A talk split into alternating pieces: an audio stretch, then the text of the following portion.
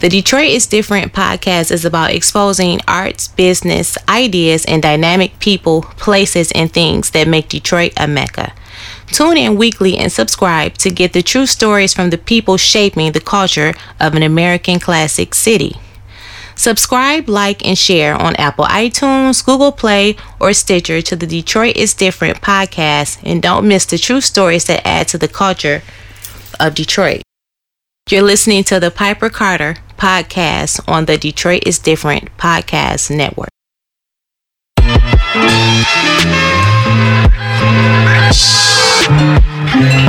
Boo hoo. Uh. My brothers don't know each other, we barely know our sister. We ain't even got no family pictures. We try to love each other from a distance, but it's hard to think something's missing without typical sibling experiences from the beginning. But tell me this though, what is typical? Mama raised me and my brother like an African ritual, like Rafiki raised Simba in the opening scene, like Kunta raised up Kizzy, both hands holding his queen to the sky. My family ain't the Photoshop stock image, but we got the job finished when we clocked in and out. Mama ran a show like Coach Popovich. Big brother was Tim Duncan with my pops dipping out. I guess that makes me young Kawhi and the nice kid, deadly but silent. No commercial endorsements, but I'm worth your endorsements. Trying to carry the load like I'm working a forklift. You see the vision. This ain't a sob story song. This ain't a sob story song. This ain't a sob story song. Just telling you what's going on. My best friends used to pick on me because my skin is dark. Said you can only see my eyes and teeth when I was in the dark. They call me African, like that was a bad thing. How was that considered an insult? I'm just asking. The crazy thing is, the crazy thing is, the same shit is going on today with these kids. I say the crazy thing is, the crazy thing is, the same shit is going on today with these kids. I see. This ain't a sob story song, no. This ain't a sob story song, no. This ain't a sob story song, no. Just telling you what's going on. Please don't cry, this ain't a sob story song, no. This ain't a sob story song. Please don't cry, this ain't a sob story song. Please don't cry. When TBT on Instagram come up, I can't even post no pictures of my family up. I don't even think my family owned a camera. Nope. But I know the one thing that we had was love. Black love, tough love, one love. When you love someone, it's hard to unlove. The word love, what does it mean? What does it mean? To different people, it means different things. Different things. Some people got a funny way of showing love, right? Sometimes I think my people don't show enough. Right. And I remember we only show what's been shown to us. Right. Slavery, Jim Crow and us in the war on drugs. So when I work with these young folks, I try to show them something else, even though it probably ain't enough to help. It's like a dropping a bucket, a bucket in the Pacific. I try to toss them a nugget. I'm lucky if someone gets it. Please don't cry, don't shed no tears. Love me now, cause we still here. Please don't cry for me. Please don't cry for me. Please don't cry, don't shed no tears. Love me now, cause we still here. Please don't cry for me. Said, please don't cry for me. Please don't cry, don't shed no tears. Love me now, cause we still here. Please don't cry for me. I said, please don't cry for me. Please don't cry, don't shed no tears. Love me now, cause we still here. Please don't cry for me. I said, please don't cry for me.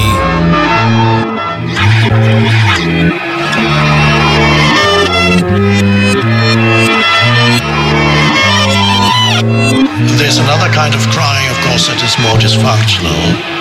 For example, when you're telling yourself a sad story in your head about your life and you start crying. so you believe in the story that you're telling yourself in your head and how dreadful your life has been. And you, it's been so awful. Just. Why?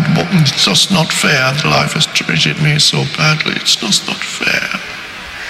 All right, peace, everybody. Wake this up. is the Piper Carter podcast, and I am Piper Don't Carter. tell yourself a story. and I'm in the studio with Brittany. What's up, Brittany? Peace, Piper. What's It's going just- on? I'm good. I'm good. And I'm just gonna go ahead and introduce our guest. Like just really briefly, and then we're gonna get all the way into it. So this is one of my most favorite MCs in the whole wide world, and I'm so honored and so glad that he's able to be here. We're gonna learn so much more about him.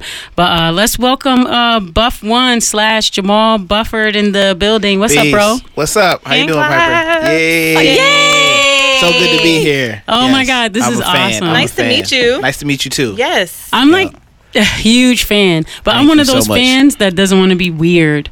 You know what I mean? Like I try to fan, but like just be a fan, but not be all weird and whatnot. You're you know? not. Okay, that's You're good. not. Yes. Okay, that's good. You you accomplish your goal. okay, that's what's up. It's better than you acting bougie. Like I think what the ra- some of the rappers say. Like I be embarrassed embarrassed to pull my phones out. Like you don't Right. ever be embarrassed. You get people they love. That's good. Okay, that's what's up. That's good. And I That's good. appreciate it. Okay. Thank you. Yeah, I mean, okay, so we'll just we'll get into you, but um, yeah, I want to tell you guys about Idlewild right quick. You got a nice tan.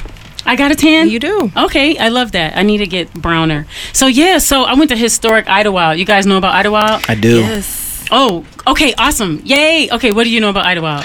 I know it's a historically black location in parts of Michigan that I've never been to. Okay. Um, they had their own hookup. They was just killing it, and I, I think it was loosely based. Well, I think the movie was the OutKast movie was loosely based on it. Is that is that yeah. true? Yeah, so like Andre 3000 did in a film Idlewild too. Yeah. And it was loosely based on that. Yeah. Yeah. So yay, I'm so glad you know about this. Yeah. Like, um, had you heard about Idlewild, Brittany? Yeah, um, I look, you know, similar to what he was saying. You know, I would always hear friends talk about them going up there for the summer, and then I knew that there was a an event that they have, like a jazz fest type thing, where there's like different artists around the water performing all day long. But other than that, th- you know, not the Mm-hmm. Yeah. thick, thick, thick history. I've on never I've never been. been, there. I've Never been. either, Okay, yeah. so I had never been, and this was my first time. Shouts out to Tawana Petty.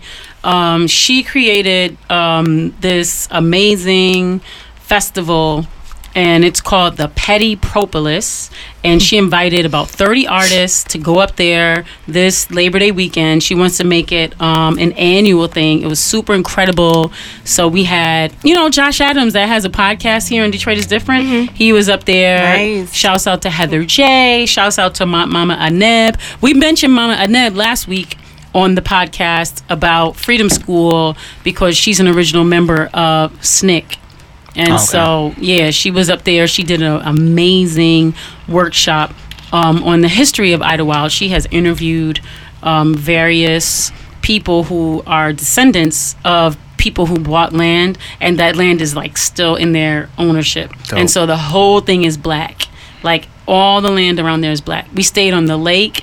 Um, we stayed in these amazing cabins. Shouts out to Baba Blair Evans, the Evans family.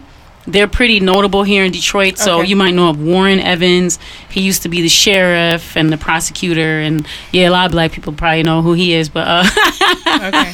but uh, his brother um, does these self-determined efforts. He has this whole um, sort of survival and self-determined training that he does Okay. on the east side here in Detroit, and it's all about like 3D printing and technology, and it, he teaches everything for free. He teaches like water purification, Wow. and it's amazing. But they've owned that land since like their um, parents and great grandparents and things were um, the, one of the first land purchasers there. Wow. there's- shout out to them for keeping it in Shout the out, family shouts that out long. to them, right? So now he's revitalizing and a lot of and, and wants people to come there, buy land, Dope. um, Now- live on the land, do festivals and things. Yeah. I don't want to get too personal. Did they talk about how? Did they talk about that as one of the topics? As how to acquire the land and the pricing? And, Everybody's going back September the 29th. If you want to get down, um, just hit me up on social media or hit up, uh, if you look on Facebook, it's called Petty, P E T T Y, and then Propolis. And people are going back up on the 29th. Um, for the weekend to have a conversation with the elders because they were asking us like are you guys going to come up here and buy land and we're like yeah we'd like to so they're looking for people to buy land black Wow. people to buy land and um, I mean it's just amazing and um, just incredible. I mean, we passed by where Madam C.J. Walker That's had so cool. land. We pa- um, we went by where um, you know, all these, you know, Cab Calloway had performed. I mean, you'd name it. I mean, it was the place W.B. for Du Bois entertainment. is someone you mentioned. Yeah, I mean, every just imagine everybody who was anybody Mm-hmm. was there from uh, around the world because that was um, at the time the like Black Martha's Vineyard. Mm. Even though they had the Inkwell Martha's Vineyard, but that was the place where you know black The folks elite. could feel safe in the woods and relax. Mm-hmm. And um, some things that I took. I mean, Baba Jaman. Shouts out to him. He did an amazing tour Shout out. We we got to just learn so much and see some great art, some great performances. Just shouts out to everybody. Was Corona there? I Corona was there. Yeah, I think I seen her post about it. And she is a great photographer Yes, now she and is. Um, was taking amazing images. Shouts out to Corona. And incredible Trigger rapper, finger of visuals. Yes, an amazing MC and performer and just awesome person. Did you just say trigger finger? What? Trigger finger Visuals, visuals. That's yep. her um, photography. Oh, that's nice. Um, she was doing the photography there. Okay. Yep. And um, I mean, just oh my god, it was amazing. We stayed in cabins, and then they also own the hotel, Morton's What? Historic Hotel. So we um, collaborated with Seraphine Collective, which is an all-woman DJ collective that teaches women how to DJ and technology and everything. So that was awesome. So shouts out, yay! Okay, we got to move on.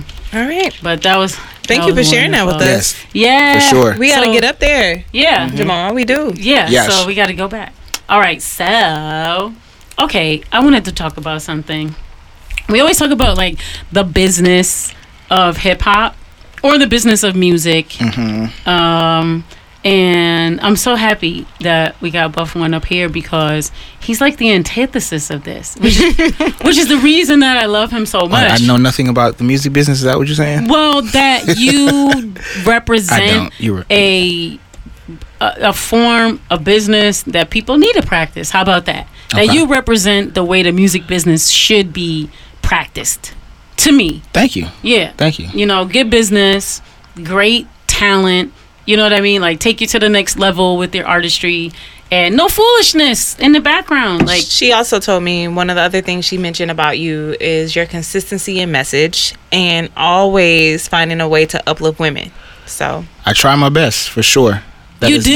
that is definitely a reoccurring theme in my music for it sure. is. Do you have a lot of women fans?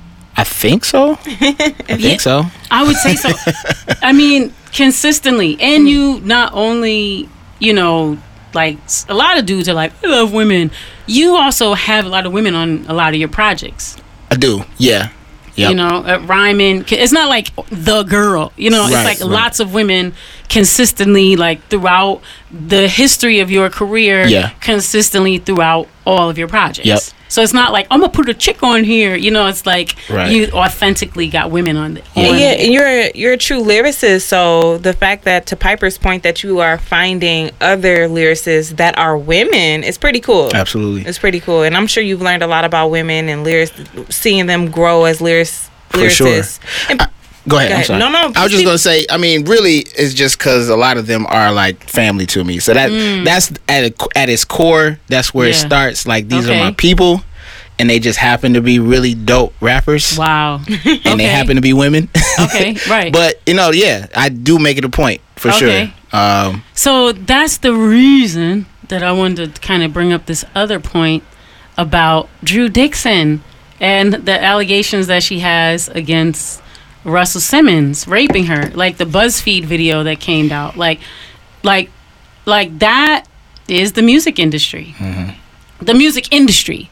I'm talking about business, industry, corporate industry. Like that's the industry, and I feel like, not I feel like, I'm gonna say you represent a different industry. okay. You you do music, and mm-hmm. music is your business, Yes. and the industry that you've created, that you're that you're doing, doesn't have that stuff in it. Right. It doesn't have that, you know, misogynistic, you know, hyper capitalistic, like Mm-hmm. exploitive, you know, disregard for humanity. Like you're 180 degree opposite, intentional, thoughtful, authentic. You know Thank what I'm saying? So it's like, I appreciate that. Um, it's sorry to cut you off, but yeah, it, and it's but it's not. It's really it's gonna sound crazy, but it's not intentional. Really, you Mm. It's just who you It's- are. I- It's I'll say is how my mom raised me. That- Okay. that's what I'll say. Thanks, mom. Shouts out to your mom. Yes, Yeah. mommy. Yeah. I mean, and shouts out to you for choosing to be that, right?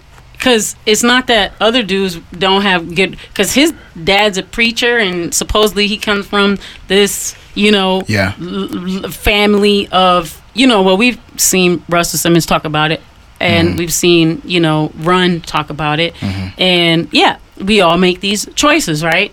And so, with that though, I just I did want to honor like when so this this woman um drew dixon uh she has you know been talking about this. I saw an article from like a year ago but the buzzfeed article just came um, um video just came out like the other day and so um long story short she was an uh, executive working in the industry in her 20s um, during the 90s and um she says that not only did he repeatedly and continually um, sexually harass her, but that one evening he tricked her and actually raped her violently.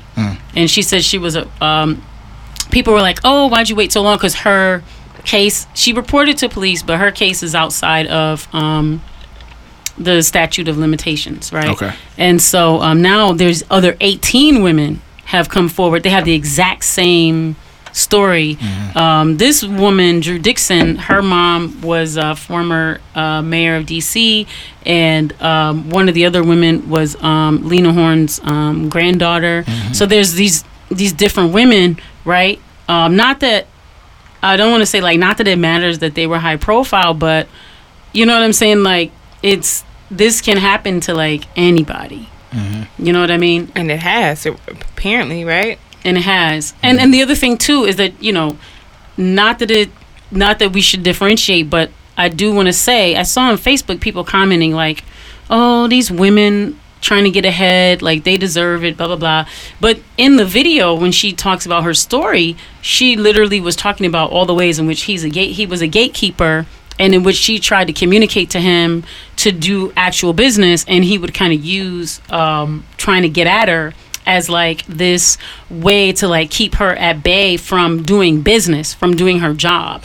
So um, she also spoke about tensions with uh, Lyor Cohen and other people the way they treated her um, and they were tr- they were basically telling her you're one of Russell Simmons you're quote unquote one of Russell Simmons hoes so we don't have to respect you.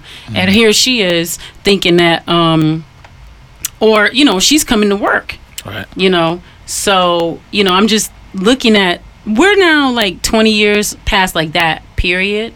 You know what i'm saying? The 90s which was like the hyper commercialization of hip hop be, you know when it at, you know when it began to like become hyper commercialized.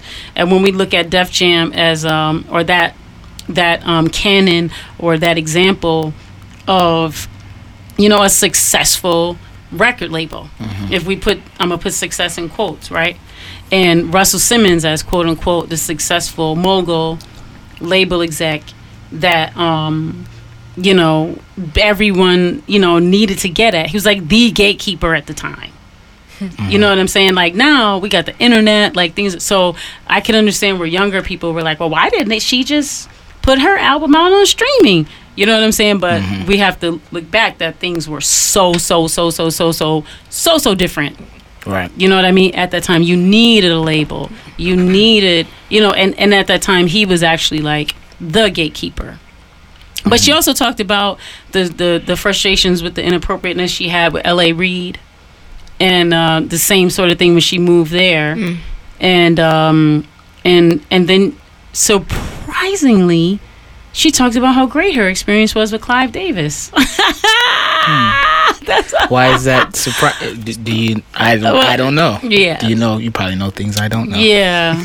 so I don't want to get into that. That's Okay. another podcast. But um but yeah, so anyway, the people who know know is probably laughing. But yeah, um so I just found that yeah, like wow, okay, but great for so now she's got her own situation that she's created for herself, her own label. She's working with um a young woman and yeah, so just shouts out to her Yes. and good luck to her and all that. But I just wanted to bring that up and like that's a relevant story, but it's just a contrast Do you know what I'm saying? Like that there's other ways to do business and you've been in this business how long? Like 15 years or something maybe? Well, I mean, yeah, 2004? at least I put How long? I put Like my first music out to the world. Uh, this is sound crazy, but it's before the internet. But Okay. put the f- first music out to the world around 98, 99. Okay. Wow. Okay. So So, 20 you got 20 20, years. years. You Yeah, got 20 yeah. years in the game. Yep. So, th- but you've been doing business differently for 20 years. Yeah, And you I, I built your so. own fan base. Yeah, You have your own industry. yeah, You have your own corporation, if you will. I'm not sure if that's what you call it, but it's something like that. ecosystem. yeah, You know, you're not dependent on. You've never been dependent on like that world or that right. system. Not that not that we didn't try. You know, we definitely tried to be a part of it. Okay. You know, but okay. it didn't work out. It was probably for the best. For the best. You and know. look at look at you now. yeah, Like, you know what I'm saying? Like people who were living and shining in that period, many, many, many, many, many, many, many of them dreams are now, you know, um, scrambled eggs. yeah, You know what I mean? yeah. but yeah. And here you are now. You got like albums with a whole bunch of S's, right? Yeah. Under your belt. A whole lot of S's. Yeah. Albums. yeah. Yeah. Solo, group, Group. yeah. projects, Do you ever- collabs, you know? Do Yeah. you ever foresee hip hop, the mainstream hip hop, ever conforming to being more gentle towards women on a on a collective? Oh, that's a that's a really good question. Um, do I see that? Uh, not really. Mm. No, I don't. What type of things would you suggest that men do differently in their daily walk so it so it can get to that utopia, at that point? Um, talk to women, learn from women, Mm-hmm. have conversations. Uh, if you're not sure about something, ask. Um, that's as good as I can say. I learn from my wife every single day. Shouts out to your Something. wife. Shouts out. I learn something every day from my wife, What's her name? Rebecca. Shouts out Rebecca. My, what's sh- shout out to my wife. What up though? Um, yeah, I don't know. I mean, and I'm, I'm I can't sit up here like I'm a saint and I know all things. Like, oh yes, this is how you. oh come on, yeah. You know what I'm saying? I Right. got you. But um, But you have demonstrated how to do things differently. And in, in your business I mean, endeavors, which I is try to really res- important. I try to respect everyone, right. Mm. Okay. not not just women. All right. Shouts out to humanity. I just try to respect people. That's that's how I operate. That's like the foundation of.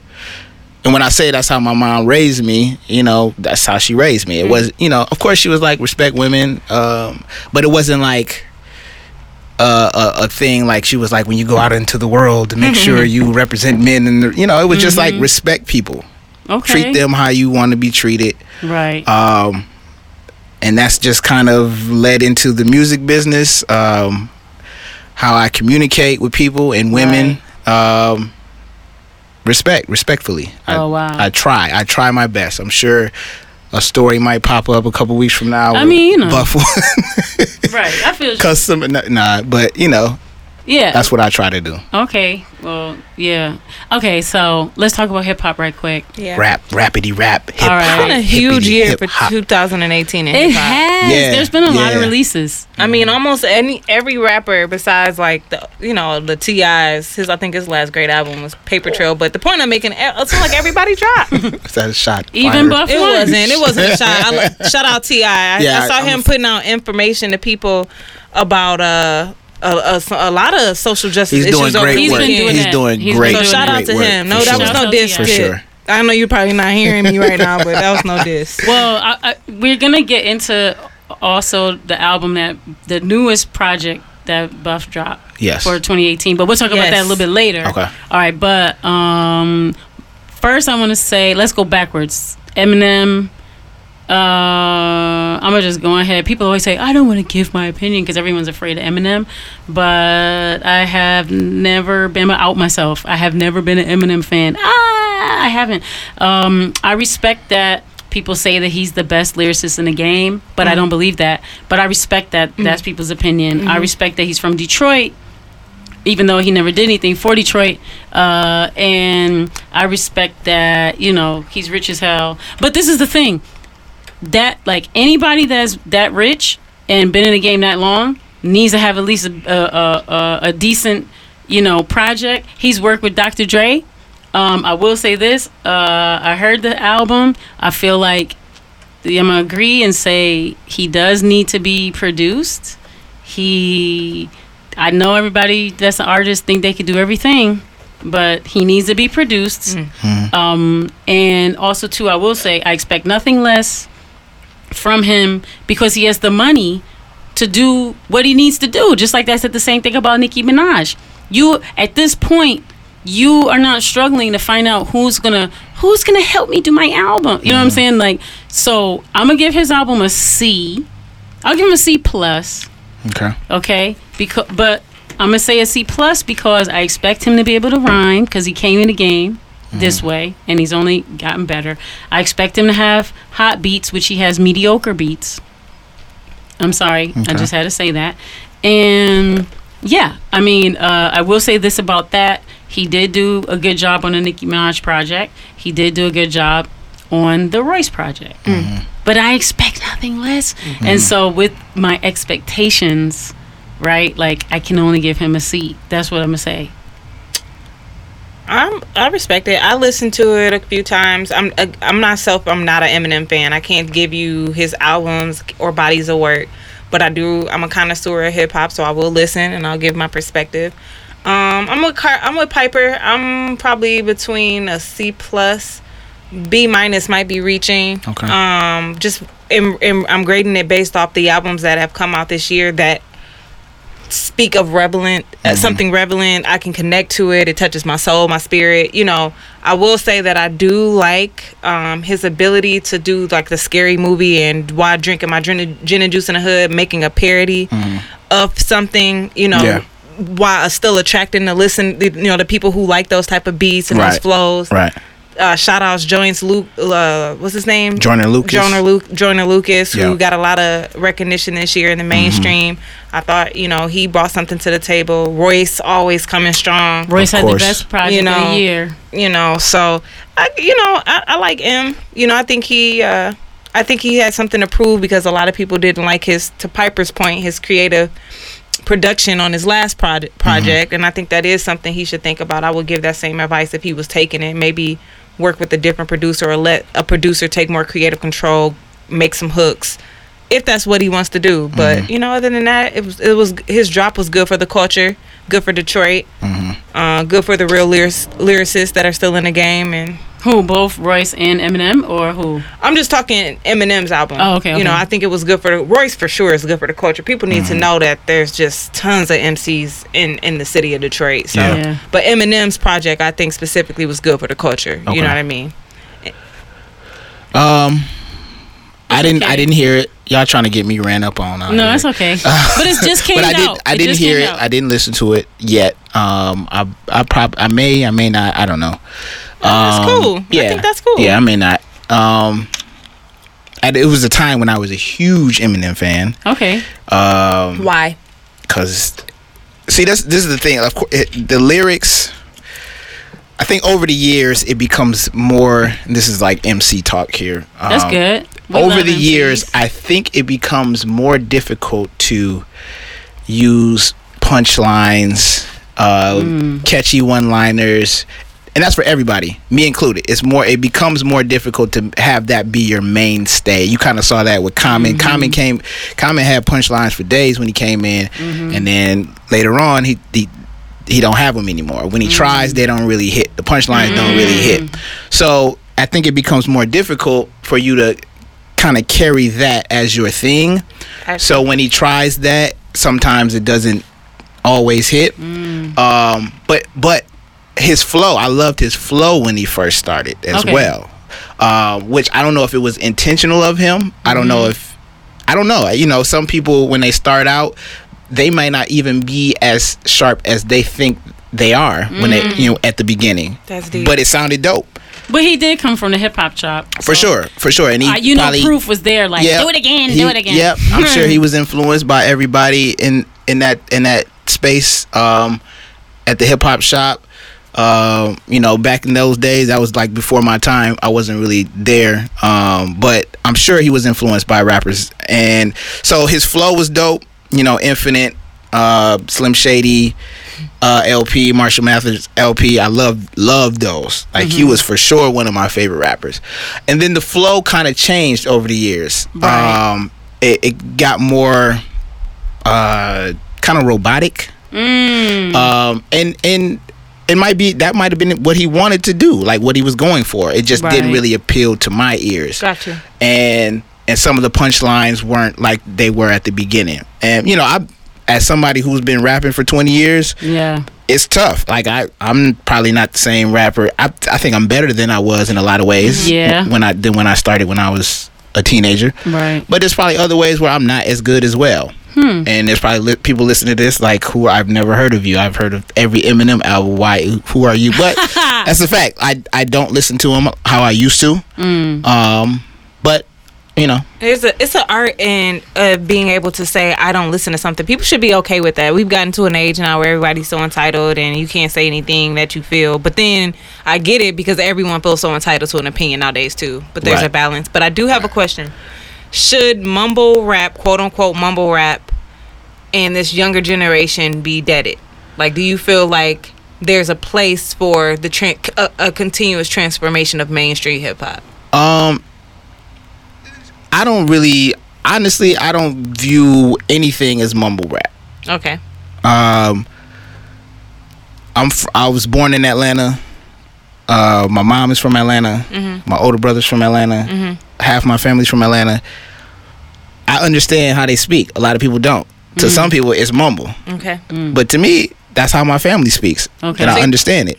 So, uh, not that every quote unquote mumble rapper is from Atlanta, but Right. a lot of them get It's that rooted. stamp. Um, so it's it's times change. You know what I'm saying? Eras change. Y'all y'all for real about to get me ran up on it. No. I don't. I'm talking about Eminem, and now I'm like, hey, mumble rap is great. But no, that's not. that's not what I'm trying to say. But no, you, um, times change. culture. Yeah, Yes. times change. Things evolve. Um, a lot of I enjoy listening to a lot of these quote unquote mumble rappers, and some of them actually have skills, like legit skills. You may Mm. not understand what they're saying, but some of them have legit skills. Like I'm a, I, I don't know if people put Migos in mumble rap. Maybe they do. I don't I know. I think they do. They might- They do. Yeah. I think they're like the godfathers. They of might- it, okay. To some people. But to me, Migos are extremely talented. They're some of my favorite rappers, like legit.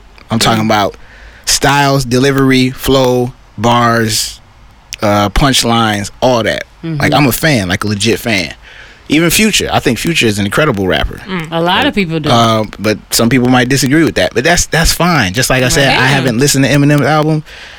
You might not think mumble rap. it- that's cool. But I, as me, my personal opinion, I think I think there's space for it. I think um, you know, and I work with young people, so I know what they they're into, and sometimes you know that's that's part of that's how we connect. Honestly, um, I of course I show them my music. I try to show them Royce. I try to show them the Roots or Common or OutKast, whatever you know from quote unquote my era. kids, come see Yeah, I I try to I try to expose them to all that stuff. But if they're like, yo, I like Lil Uzi, I like Lil Yachty, I like Lil Pump, and that's what you like, and if that's how we can connect, and it that's my like And route to helping you, yeah. that's my route to helping you achieve whatever your goal is. Is whether it's being a rapper or just being a better student, better at math, better at social studies, whatever the case may be. If that's what you like and that's gonna help you, hey, I'm not I'm not about to.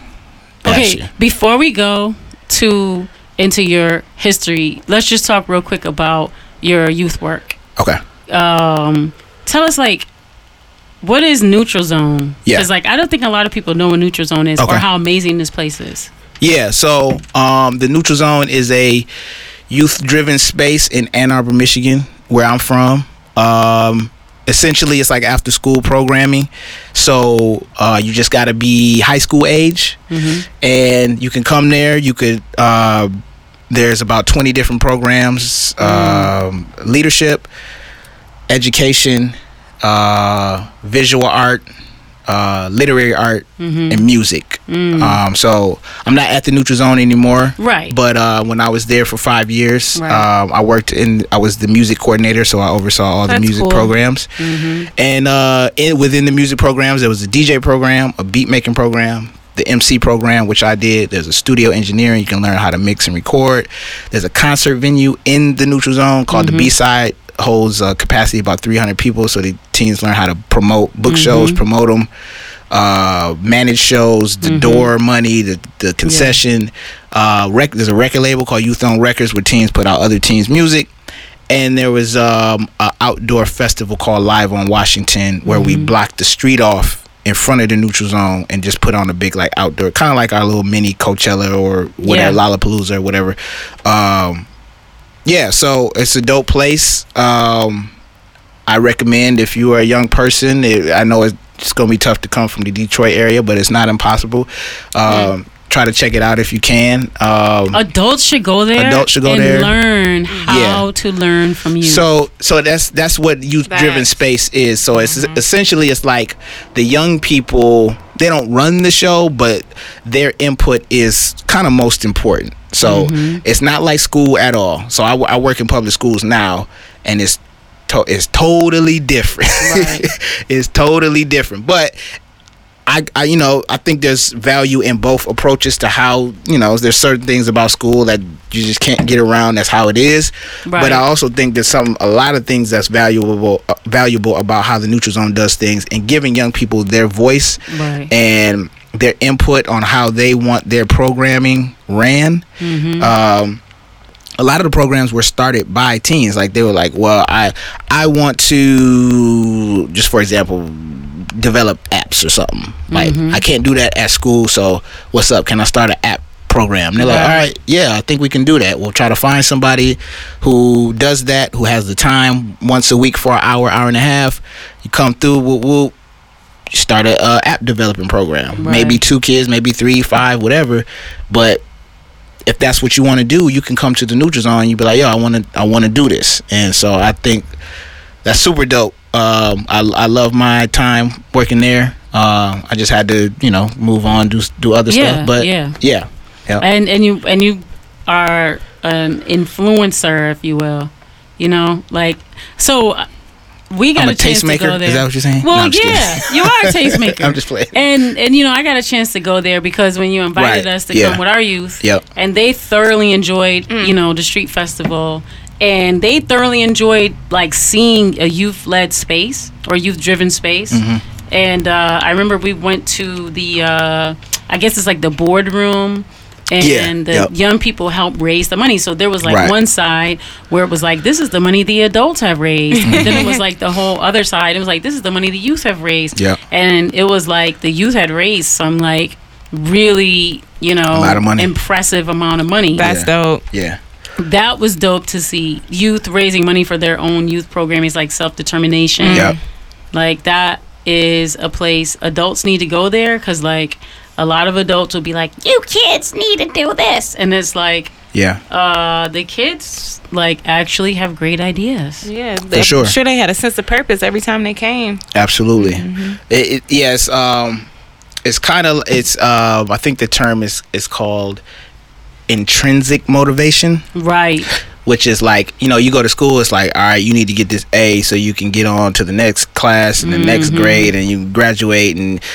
You know, these are the rules. Do this. We tell you what to do. Blah blah blah. But at the neutral zone, it's like it's on you. Like Yeah. either you want to do it or you, Or don't. don't. It's like your you got to motivate yourself to accomplish whatever it is that you want to get done. And that's what you have to do in life, right? Yeah. So that Yep. you know, and that's the way we run our youth program. So Mhm. shouts out to Neutral Zone. Shouts out Yep. to you for being awesome. Thank you. I gotta give another shout out though. Yeah. So remember I told you there was two other people that helped me start Foundation of Women in Hip Hop. One was Miss Corona, who we talked about doing this awesome My sister. photography, Love you, Corona. trigger uh, finger visuals. Okay. Another one was uh, Invincible, Okay. Yes. which uh, Ill.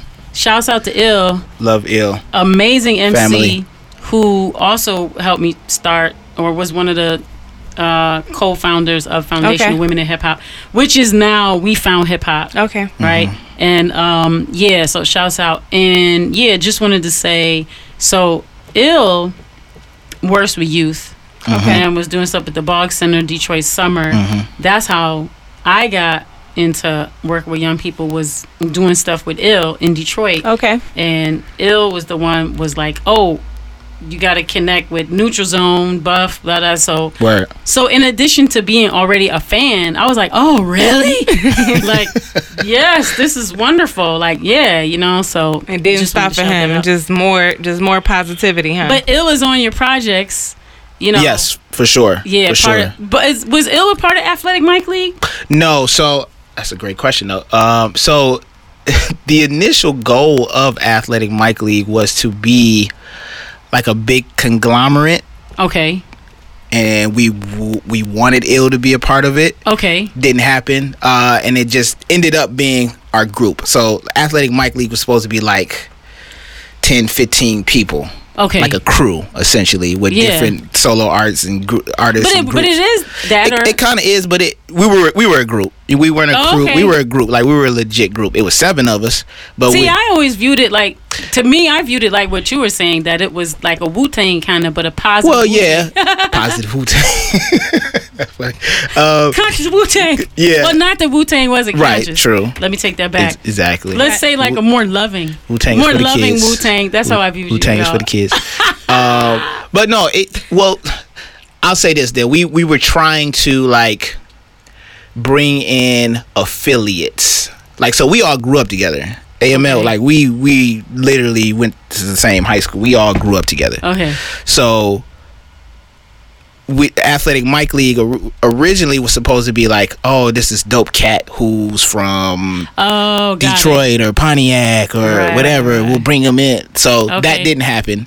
Uh, but we did. We were considering Ill. I don't know if Ill knows this, but um, we wanted Ill to be a part of it. But it, it didn't work out. But Ill's been family ever since. Yeah, I mean, y'all rhyme and Yeah. do other, you know, creative stuff together Yeah. and youth and all that. Yep. So yeah, so um, uh, we want to go back to the beginning, but I just got to let people know, like, so I'm on your wiki. I'm cheating. I'm on your wiki My only because your Wikipedia. Oh, I'm like Yeah. my wiki. What is? Yeah, oh, only- Wikipedia. Okay. Yeah, only because like I, don't- I didn't want to like sit here and try to hold all this information in my brain. Okay, you can cheat. It's all good. But yeah, so okay, so shouts out to my brother one below. Yes. Um, that's a super brother of mine that was so supportive. But Yeah. you- like that's your family. Yep. You know, For sure. longer than it was my family. For but sure. That's your family. Uh, one below. I mean, um, you got stuff with Redmatic. I mean, if Yeah. anybody knows about. Uh, I would consider you Mm-hmm. an athletic Mic League a, a limb on the Dilla Pantheon. Okay. I'm not mad at that. Okay, I would consider y'all a limb on never, the Dilla ne- Pantheon. I did never work with him. Let's let's make it clear. Never worked with him. Met him one time. Shook his Mm-hmm. hand once, which is one of the most monumental events of my life. Just shaking the man's hand. But just to just to clear, no confusion. Like we're not family with Dilla, but our sound is for sure influenced by Dilla. But and go that's ahead. what that's what I that's what I mean. Yeah, yeah. yeah. That's your, yeah. Because in Detroit, that can get ugly. But yeah, yeah, yeah. so- you trying to get me ran up on? no, I'm- no, No, I'm but just she the way she state she she slated it right. Yeah, yeah, for sure, Yeah. for sure, for sure. And so, um, yeah, definitely can hear all of that in the in the music and the Yeah. feeling and Yep. the yeah the essence of it. Yep. So that you work with Rapmatic is Yep. like oh Yep. um now, Red and Dilla, they were they were cool. they work together. Yeah, Yeah, yeah, yeah, they yeah, they yeah. together. Yep, That's the reason I mentioned that. Yeah, yeah, yeah. Okay, and then um, Guilty Yep. Simpson work Yep. with him. That's my That's bro. Dilla Pantheon. Yep. That's direct lineage. Yep. Okay, you work with Elzhi. L. Direct lineage. Dilla. Yep. Direct, Black Milk.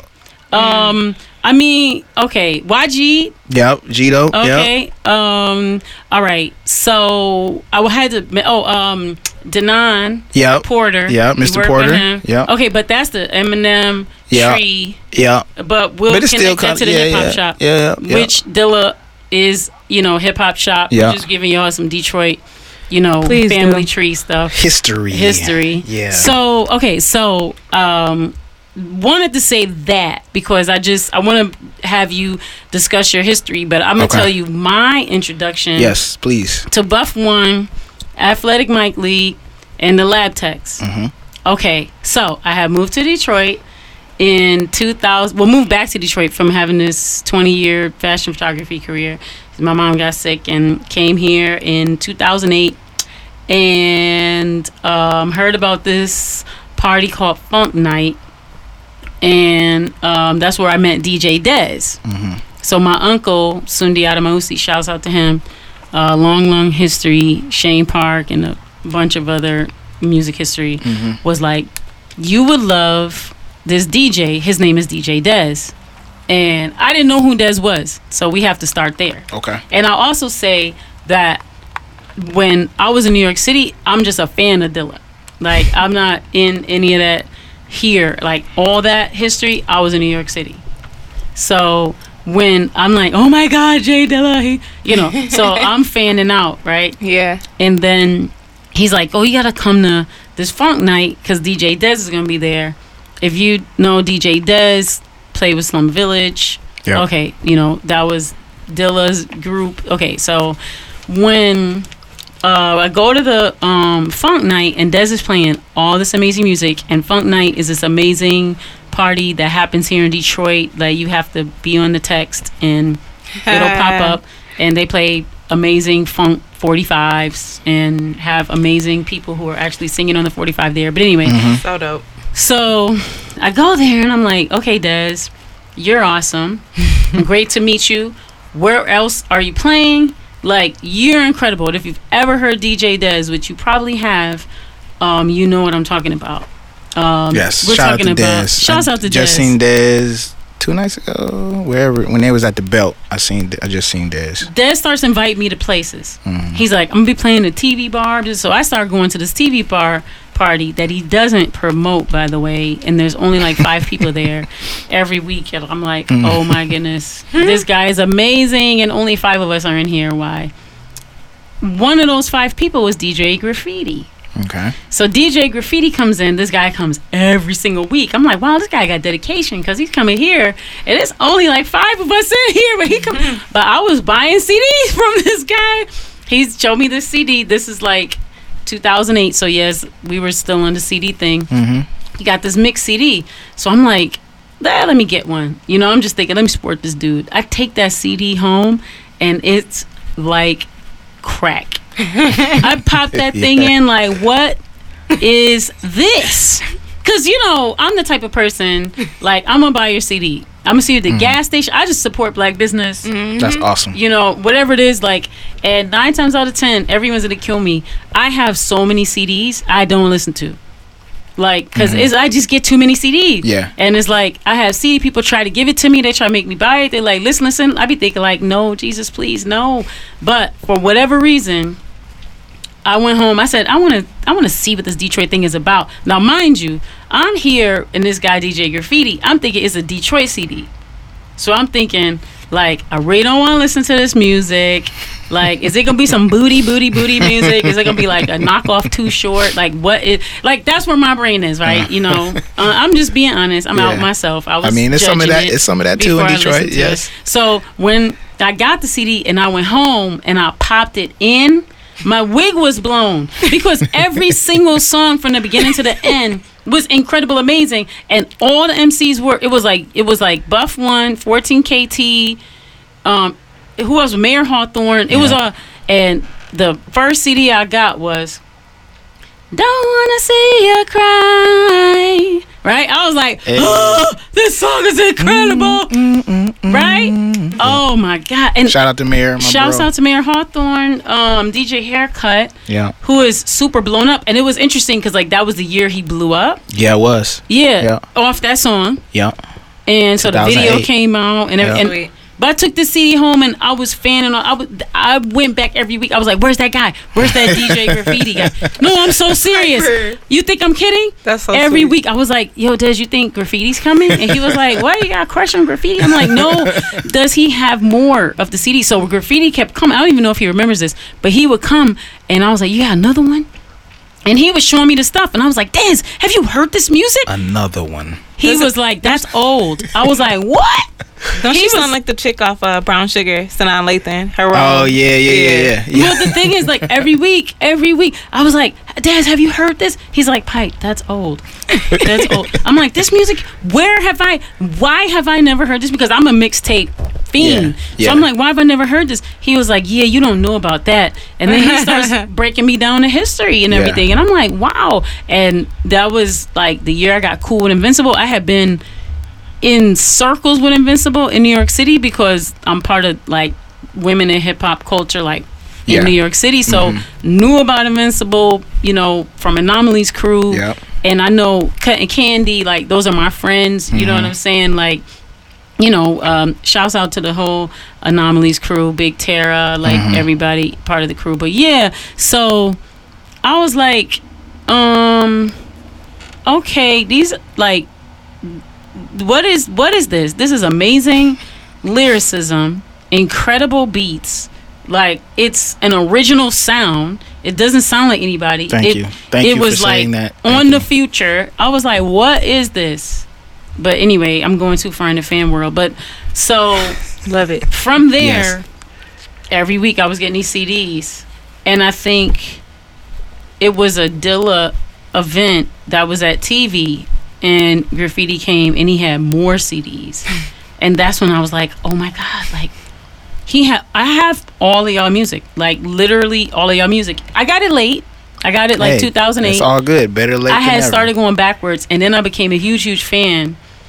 And then I kind of got in trouble with the guy I was dating at the time because he was like, "Are you in love with this guy?" I was like, "I'm in love with this music." You know, because you know me, I'm like a music person. I'm like, I'm in love with this. Those that was the only music I would play, and people would be like trying to give me more CDs. So imagine time is going on, and now it's like, now it's like 2009, like 2010 and Uh-huh. people are like, "Are you gonna put some?" Because I had my car at that time. Okay. That's that stayed in my ca- like. I was like, people would be like, "We can listen to this." I was like, "Don't don't take that CD out. like Thank we'll we'll listen to it Shout out to someplace graffiti else." too. Shout out Shouts to out to graffiti Yeah. for being relentless. Yeah. I wouldn't let anybody play other music. People were sick of me. Wow. Like That's amazing. this is all you want to didn't- listen I to. didn't know this. Yes, yes. This is what this. we're listening to. Like so, everybody that would get in my car, I would force that music upon them, and they'd be like, "Pipe, you don't want to listen to nothing else? No, no, no, nothing else can play in here." That's hilarious. Well, y'all and Mama Soul. So y'all and Mama Okay, Soul. okay. That was the only thing that would play in my car. So yeah. Um. That's dope. Well, Thank and you. Deepak Chopra. Thank you. Shout out to Deepak, the yeah. homie. Yes. So shout out to Deepak. Shout out to So- Deepak. yeah. So just wanted to. Okay. So just wanted to give you all that, but take us all the way back to when you were a tiny, A young- tiny bee, A young pup, just baby bee. knee high to a grasshopper. I don't know Yeah. what the saying is. Um. Yeah. So I was born in Atlanta. Uh, Grady Memorial Hospital. Uh, probably ninety percent of the rappers born in Atlanta were born in the same hospital as me. Um, it's like the only maternity ward in Atlanta. So if you were born in a hospital, chances are, or low income. if you was low income and you was born in a hospital, you were probably born in Grady Memorial, as I was. So shout out to all the Grady babies. Shouts out. Um, so my family moved up here when I was three. Uh, grew up in Ann Arbor, Michigan, um, and went to Ann Arbor Huron High School. I met these dudes. Uh, at the time, you was you was kind of like had to keep if you was rapping, you kind of had to keep it on the low. It wasn't like hey, like nowadays, like hey, look, I rap. Everybody, look, I rap, I rap. Let me play you my SoundCloud, which is cool. But in our at that time, it was like, yo, you gotta make sure your stuff is like super tight, super nice before you played it for anybody or let anybody know. So words somehow we I just found these like-minded friends who also were writing raps and into the same type of hip hop and wearing the same type of clothes and loved women and basketball and we just started hanging out. And um we we started going by the anonymous clique interestingly enough um and so um that was my crew. Shout out to mayer aka haircut vaughn t west t the taylor brothers grand c michael fletcher trey stees 14 kt um is that everybody? I think that's six people. Um seven of us. And so then we were like, yo, if we are trying to be rap stars, we can't be anonymous. Uh, So we had we started brainstorming on different names. Actually, the first time I ever performed on stage, it was me and my boy Trey. We were rapping, and and Haircut Mayer was in a band, like a funk band, uh, playing bass called the Astro Pimps. That was he was our backing band, and me and Trey from AML. It was our senior year at Huron, I think. We got on stage with do rags on our face and rapped because we didn't want like people to know it was us, just in case we was whack. But we but we killed it though. We killed it though. Hilarious. And then they was like, "Was that y'all? Think sound like was that boy? It sound like boy." It's like, "Ah, you know, maybe it might have been. You know, I don't know." So so that was the first time I ever rapped on stage. I had a do rag on my face. Wow. Um, kind of like Ghostface. Shout out, you know, Ghostface Yeah. influence. But we were like, we don't want to be anonymous. We trying to be rap stars. So Mm. uh, Wes uh, Vital from AML, he was like, "Yo, I got this idea. Uh, we all love sports. We like most of us play basketball. Uh, we're like different grades, but um, we were all playing at the same time. Where there was like freshman, JV, varsity, Mm. and so he was like, "Yo." We should be athletic Mic League, but let's like make it a big crew. Let's get like a whole bunch of people. Let's just make this big conglomerate. And we like, oh yeah, that's dope. That's dope. And then we, I, you know, like I said, just kind of reality set in. We kind of got lazy. It was like, oh let's just keep it us. And so we just made ourselves Athletic Mic League, and um, yeah, we put our first little CDs out around high school in '97, '98. Um, started making a little buzz around Ann Arbor, and then this thing called the internet happened a couple years later, and we started to really take advantage of that. Um, there's like a handful of artists um, that was uh, like really taking advantage of the internet and their website. We had a website, which a lot of people rappers didn't have at the time. We were selling our own CDs off of it. Um, so yeah, that's kind of the beginning of Athletic Mic League. Um, Wow. and then you know we put out Sweats and Kicks, which is probably our most known or biggest or whatever album in 2002 Okay. uh, got us the most recognition, I, w- I would say. Um, and we followed it up. Um, and then you were talking about the, the Dilla connection. Uh, we signed with Barak Records in 2004, which was at the time home of Slum Village and Fat Kat and BR Gunna, which is black, and, and Young RJ. Um, we put an album out in 2004 called Jungle Gym Jungle. Hmm. And you know, I think at that time, you know, we saw our first like glimpse of the music. Like I was talking about the music industry, we kind of mm-hmm. got our first glimpse of the music industry during that process. I think a couple of members got jaded. They wanted to do other stuff. You mm-hmm. know, go back to school, whatever, work on production only, and kind of mm-hmm. put the rapping down. They told me they they they kind of they voted. It was like a vote, like who should be this. The goal was to like put put some solo albums out and then come back together as Athletic Mic League. That was what we wanted to do. Um, they were like, who should be the first one? They voted for me. I started putting out solo stuff. They was like, yeah, I don't know if I ever want to get back to rapping. So fast forward, fifteen years later, Mm-hmm. here we are. Wow. Buff one, the Black Opera, Jamal Bufford, whatever. But it's still Athletic Mic League for forever. That's those are my brothers. Even if we never make another song together, Everybody listening, you have got to get this music. Like, this is timeless music I'm talking about. This is like, oh my god, that music is so good still. Like, I could throw that music on anytime, and I do. uh, and it it's there's that music is timeless. thank you. I agree. I agree. That music is timeless. All of it. and all I, of it. And I and you know we owe that like you were saying about our sound being original. Like Mm-hmm. the producers in the crew, 14 KT, Vaughn T, Trey Stees, and Mayer, like they really like developed the sound that really nobody sounded like us. no, Um, nobody. And it was definitely highly Dilla influenced, definitely highly Primo influenced. I think Yeah, yeah. I think hear in my that. mind, like the best way to describe it is like they kind of combined Primo and Dilla.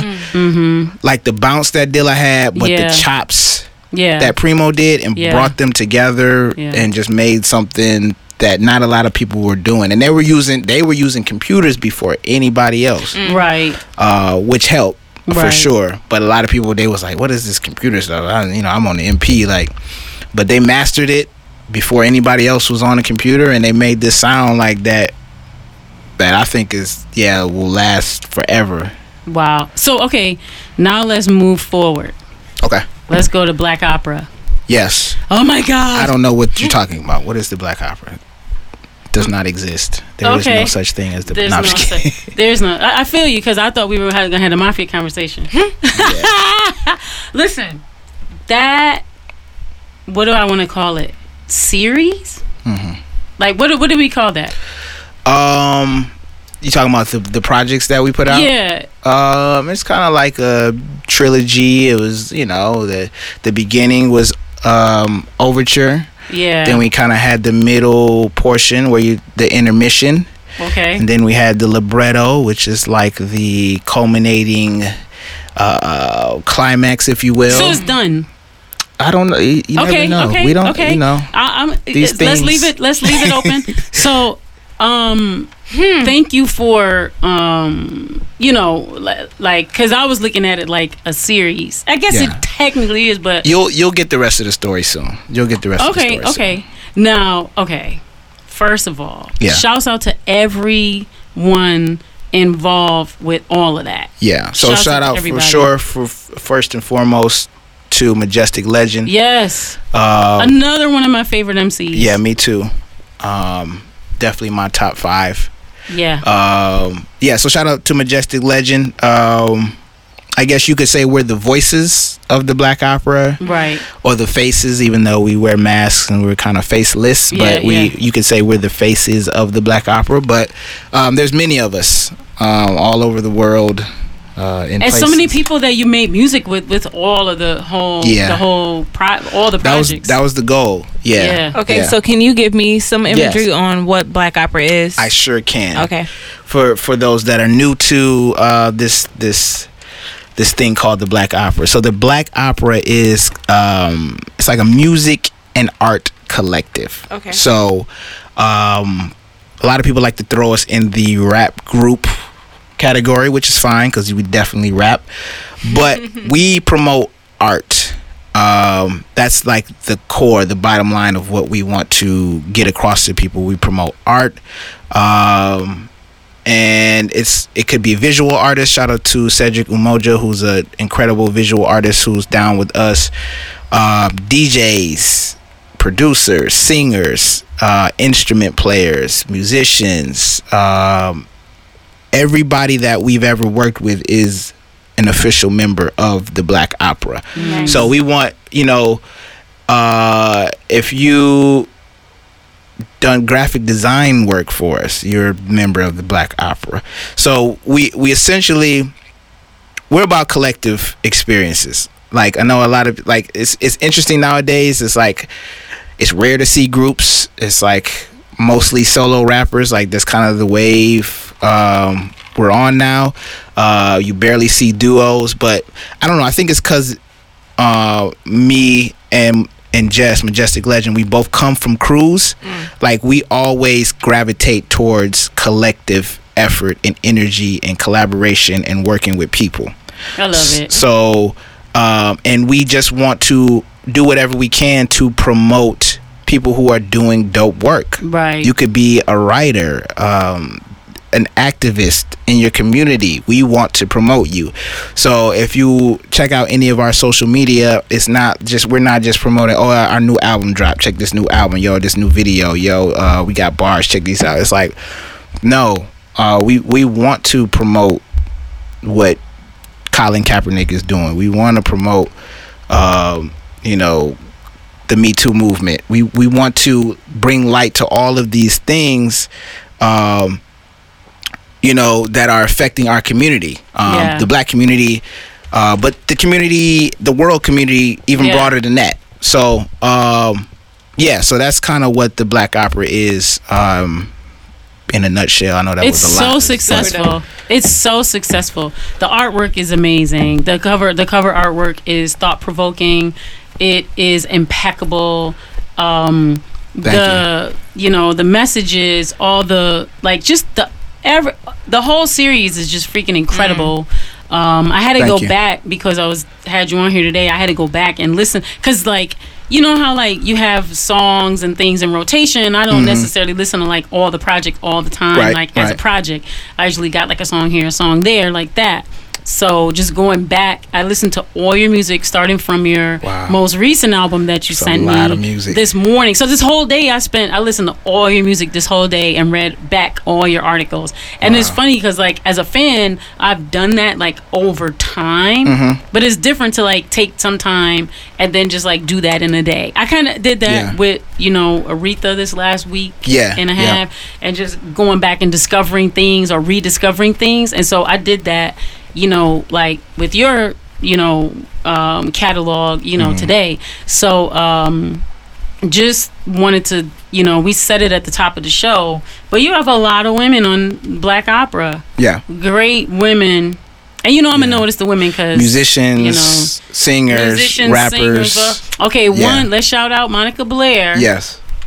who um was on our podcast like some weeks ago. Yes. One of my favorite shout out to Monica. That was very And we shouted you out on Right. there Yeah. And because shout of out the work y'all so, some of her work that y'all Yeah. did together. Shout out to Stephen Ward too, who Shouts actually out Stephen Ward, told me U M. about that Yeah. mention, which was actually how I even found out about the podcast. Okay. But then I was like, oh, I had to do my research, and then, I listened to more. Yeah. But I, I didn't even know.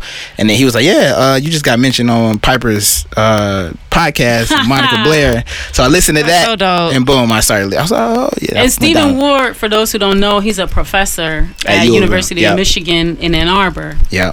and um, he has invited me. I've taught his hip hop history class inside his hip hop history class Mm-hmm. for a number of years and mentored um, the youth there with Yeah. um, the Black Student Union and all the Yeah. And I'm, bullshit that they go through, Mm-hmm. and um, also uh, the youth there with um, Hip Hop um, Congress. Mm-hmm. And I just was made.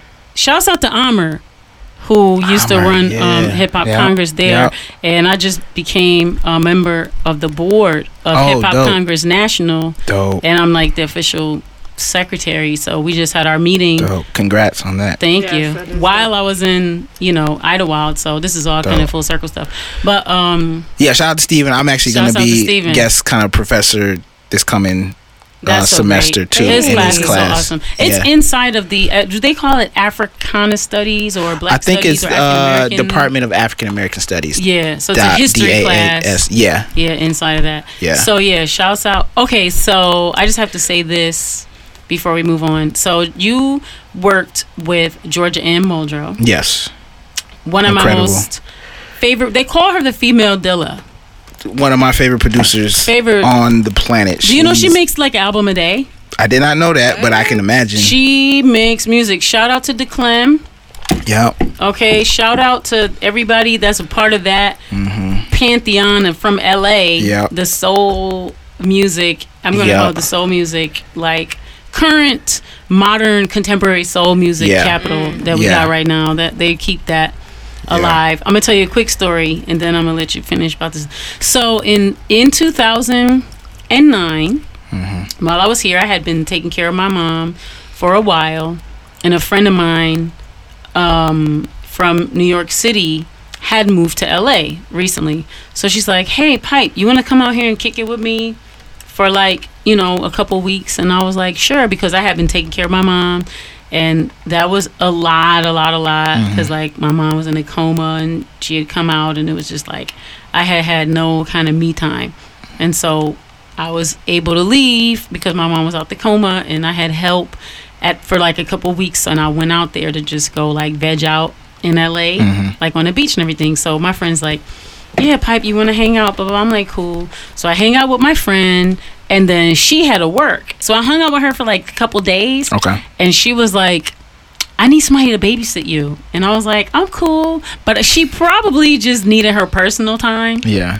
But she was like, I need somebody to babysit you. I'm like, cool. She's like, I want you to meet my friend Georgia. Now, I don't know she's talking about Georgia Anne Muldrow. Okay. Uh, she's like, you want to go with me and my friend Georgia's house? Now, I'm open. Like, yeah, let's go. we go over there. It's Georgia Anne Muldrow. Wow. And we are at Georgia Anne Muldrow's house. She dropped me off. I mm. stayed with her for a whole week in her house Wow. while she was making beats, taking care of her kids Crazy. and her life and everybody who's anybody is coming through there every single day shouts out Crazy. to madlib making music. Wow. That's so dope. every day. And it's so normal. She's like Yeah. she's like i don't know how to cook meat. I'm like good because i'm vegan. She's like yay! And we just like we we hit it you ever meet a woman like a black woman? And this is pre like all this black woman love stuff that's been going on the last four or five years. So it's like you ever meet another black woman and like she's into making beats and hip hop like just as much as you are and you meet each other like my sister! And it was like it was so incredible. And we're like at her house in LA and she's like making food and picking up her kids from school so and like cool. making beats. And she's uh-huh. making like an album a day. And she was making the healer while I was there. And so I'm sitting in her dining room eating and she's like Oh, cause you know, you know, she loves me now because I'm from Detroit. She's like, "Oh, Dilla, and come on in here." She just brought me in like a womb, you know. And she plays this music right for me, and she's like, "You like this?" And my head, I thought my head was gonna become severed from my neck.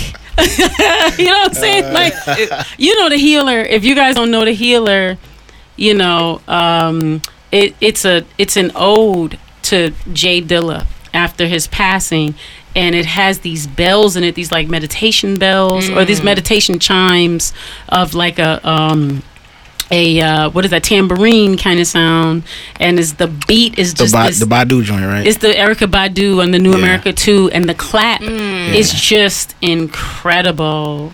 You know, um, Wait, she produced that album? it's bigger than my nigga What? hip hop. is it is, Right. is Madlib? Cre- I could be wrong. Did, did Madlib get credit credited for that? Oh God, that's another podcast. Oh, that's another My podcast. bad. You about to get It's me? I'm get. I'm going to get ran up on That's by another a million podcast. people. I'll tell you offline Oh, my what happened with that. But yeah. So, but yeah, shouts out to Georgia Anne Muldrow. She was the Yes. producer. I sat there and watched her make that beat by hand, and she churned it out. Like, what do you think? And I was like, woo! And she has a room that's like across from her was like a green screen. Then my friend came. Shouts out to Ogechi and o- Ogechi Chiege, who's a video artist who I love and adore, one of my best friends. And so she came over after like a week and was like, "Oh, look at this video that I've been working on for Georgia." And they had been doing some music, so we went in the green room while they were shooting a little bit more B-roll for like that music video that was like super dreamy and so incredible. And Madlib came over and they was doing music videos and all types of stuff. But yeah, I just had to like shout her out for being super amazing as a person, and then you know you know uh and dudley perkins her husband i had i didn't shout him out like he's an amazing incredible artist like in his own You, right Yeah, you did. You, you said Declaime earlier. yeah, yeah, And um so yeah, I mean and just imagine like when I came back to Detroit and I told like Dez and everybody, it was like, uh uh I was like, yeah, I was just chilling at Georgia at Mudro's house and on the beach like for a week in LA just watching her make beats and incredible music. And it was funny cuz like when like after it came out, I was you know how like you watch somebody make a beat mm-hmm. and then it came out. I think it was that year or so, or it was either uh, it may have been that year, mm. and or or around the, or maybe a year after. I'm not sure, but it was like when the music came out, I was like, this sound familiar, mm. and I was like, oh my gosh, she made that for Erykah Badu. That's so dope. That's dope. because it's not like she told me while I was there. Right. You know what I'm saying? It's not like she was like, I'm making this beat for Erykah Badu. She was just making beat, you know. So I was like, wow. That's so dope. after my jaw dropped and I picked it up off the floor, I was like, wow. And yeah, shouts out to Georgia and Shouts out Monroe. to Georgia. Yes. Uh, And you worked with featured her. On, yeah, featured on the Black Opera song "Beginning of the End." Um, yeah, that's actually. I mean, I love all this, all the songs we do. Uh, it's one of my favorite songs, of course. But that's definitely a lot of people, listeners who listen to the Black Opera. That's for sure. That a lot of people's favorite song. A lot of people's favorite song. For sure. Produced by Tall Black Guy. Shout out to Tall Black Guy. Shouts out to Tall Black Guy. Yeah. Oh my God. One of my favorite mixtape he's artists. Is what he's is he considered a mixtape artist? I don't know. I He's- think I like know. he makes beats. Right. He's got a project with 14KT. He's for sure a He has lots of projects with lots of people. He produces music, Yeah. but then he like curates music That makes he these does. Um, he does. What do they call them? Uh, shoot, they're not remixes. I guess they're technically remixes, but they're called he does something more than a remix. uh, there's a name for them. Okay. Like a not a re a re. Not I don't know. Don't give me I don't the line. understand the genre, but Yeah, but incredible. essentially Shouts out to remixes, but they're like really dope. Really dope. I mean, can we just run down all these people on this black opera series? I'm no, I keep calling it a series. It's not. It's a trilogy. It- no, it's not. It's it's you know it's It's a trilogy It's- right now. th- there's no time capsule on it. It's not. There's no beginning. There's no end to it. Um, but um, yeah, we've worked with a lot of people, and that was the goal. Um, and yeah, uh, you you are you gonna list some people? I don't even. I mean, it's so many people. I'm like, uh, Uh, shout out to Boog Brown. oh my God, Boog shout out to Brown. Boog Brown for sure, who was Love Boog Brown on who here. we featured. And You know, I, that was one of my favorite. My, my sorry to cut you off. Yeah, again, yeah. But that was one of my favorite joints because we just wanted Boog to rap. Like we, I don't know if you're familiar with the song on our album, but we're not even on it. Like it's just Boog yeah, it's just Boog. It's just Boog. Yeah, And we that was uh just that was plow, plow, definitely plow, a plow, highlight. plow. Um, but yeah. Anyway, But Boog, you know, went to Atlanta, mm-hmm. and now is back in Michigan. back. Know. you know, doing her thing. Mm-hmm. Um, was did stuff with Apollo Brown. Yep. You know, that's the whole Mello Music Yep. pantheon, which is for me part of uh, uh, on the limb of Dilla. Okay. And uh, I mean, just amazing lyricist, amazing MC. Like Boog actually did. So I relaunched my Women in Hip Hop org slash business this Mm-hmm. year in March during Women's History Month at the Charles H. Wright Museum of African American History. Mm-hmm. And so with that, Boog was one of the agreed to be one of the featured artists. Yep. You know, I was there. that. I was there. Right, right, right. And Boog, you know, did her thing. So I'm like, wow, y'all have Boog Brown on here, and Yeah. Peep. Boog has so much respect. People Yeah. respect Boog like Yeah. amazing, Rightfully so. rightfully so. One of the most respected MCs. Um, oh my god, I'm like, I gotta like pull up each album because I'm like, there's so many It's a people lot. It's a lot. it's like and then um can you t- i'm like trying to think of who to who to who to go to like it's just so the list is so long i'm like oh so there's a few people on here that people may or may not know Mm-hmm. um the kashia so that Oh, one Keisha. Keisha Blue. Keisha Blue. Yeah. So Detroit's own, who actually lives in Atlanta now. so can you speak about um that Yeah. song in particular? Yeah. Uh, character assassination. Yes. Oh my god, that beat. Yeah. So that was actually we actually co-produced that with my brother 14 KT. Oh my God, he's so Athletic talented. Mike Lee. Um, yeah. So that song, we we wanted to so. You know, without giving all our secrets away, if you're not familiar with the Black Opera, um, I don't know, Brittany, we may Um, be. If you like Britney and this is your first introduction, which is totally fine. Mm-hmm. Hey, I'm better, loving it. Better late than never. If you're not familiar with the Black Opera, um, we don't really like to talk about uh, what we do musically. We just want you to listen and experience it and come up with your own perception of it. But to talk about that song in particular, um, and our live performance uh, is is is kind of like theater. Uh, we wear masks. We have wardrobe wardrobe changes. Um, it's kind of like it's performance art, and so that's kind of a theme of what we do with the Black Opera. So character assassin assassination is kind of like talking about killing your ego, um, starting over, starting new, uh, putting a new mask on. Uh, you know, masks for you know for some reason or obvious reasons they get if you oh he wearing like you say it's like a bad thing you wearing a mask or he's fronting or it's fake it's like no you know you put a different mask on for whatever uh, time of day or occasion like you put a mask on when you go to work Very true. you put a mask on when you step in that classroom with a hundred other people that don't look like you and you gotta you know we all wear masks different masks throughout the day I love that. every day of the week. So that's kind of what uh, the Black Opera is about. That's kind of what that song in particular was about. And we had um, Keisha Blue featured on that amazing vocalist uh, from Detroit, uh, currently residing in Atlanta. Nice. Okay, one. So I love, or I love the whole trilogy, right?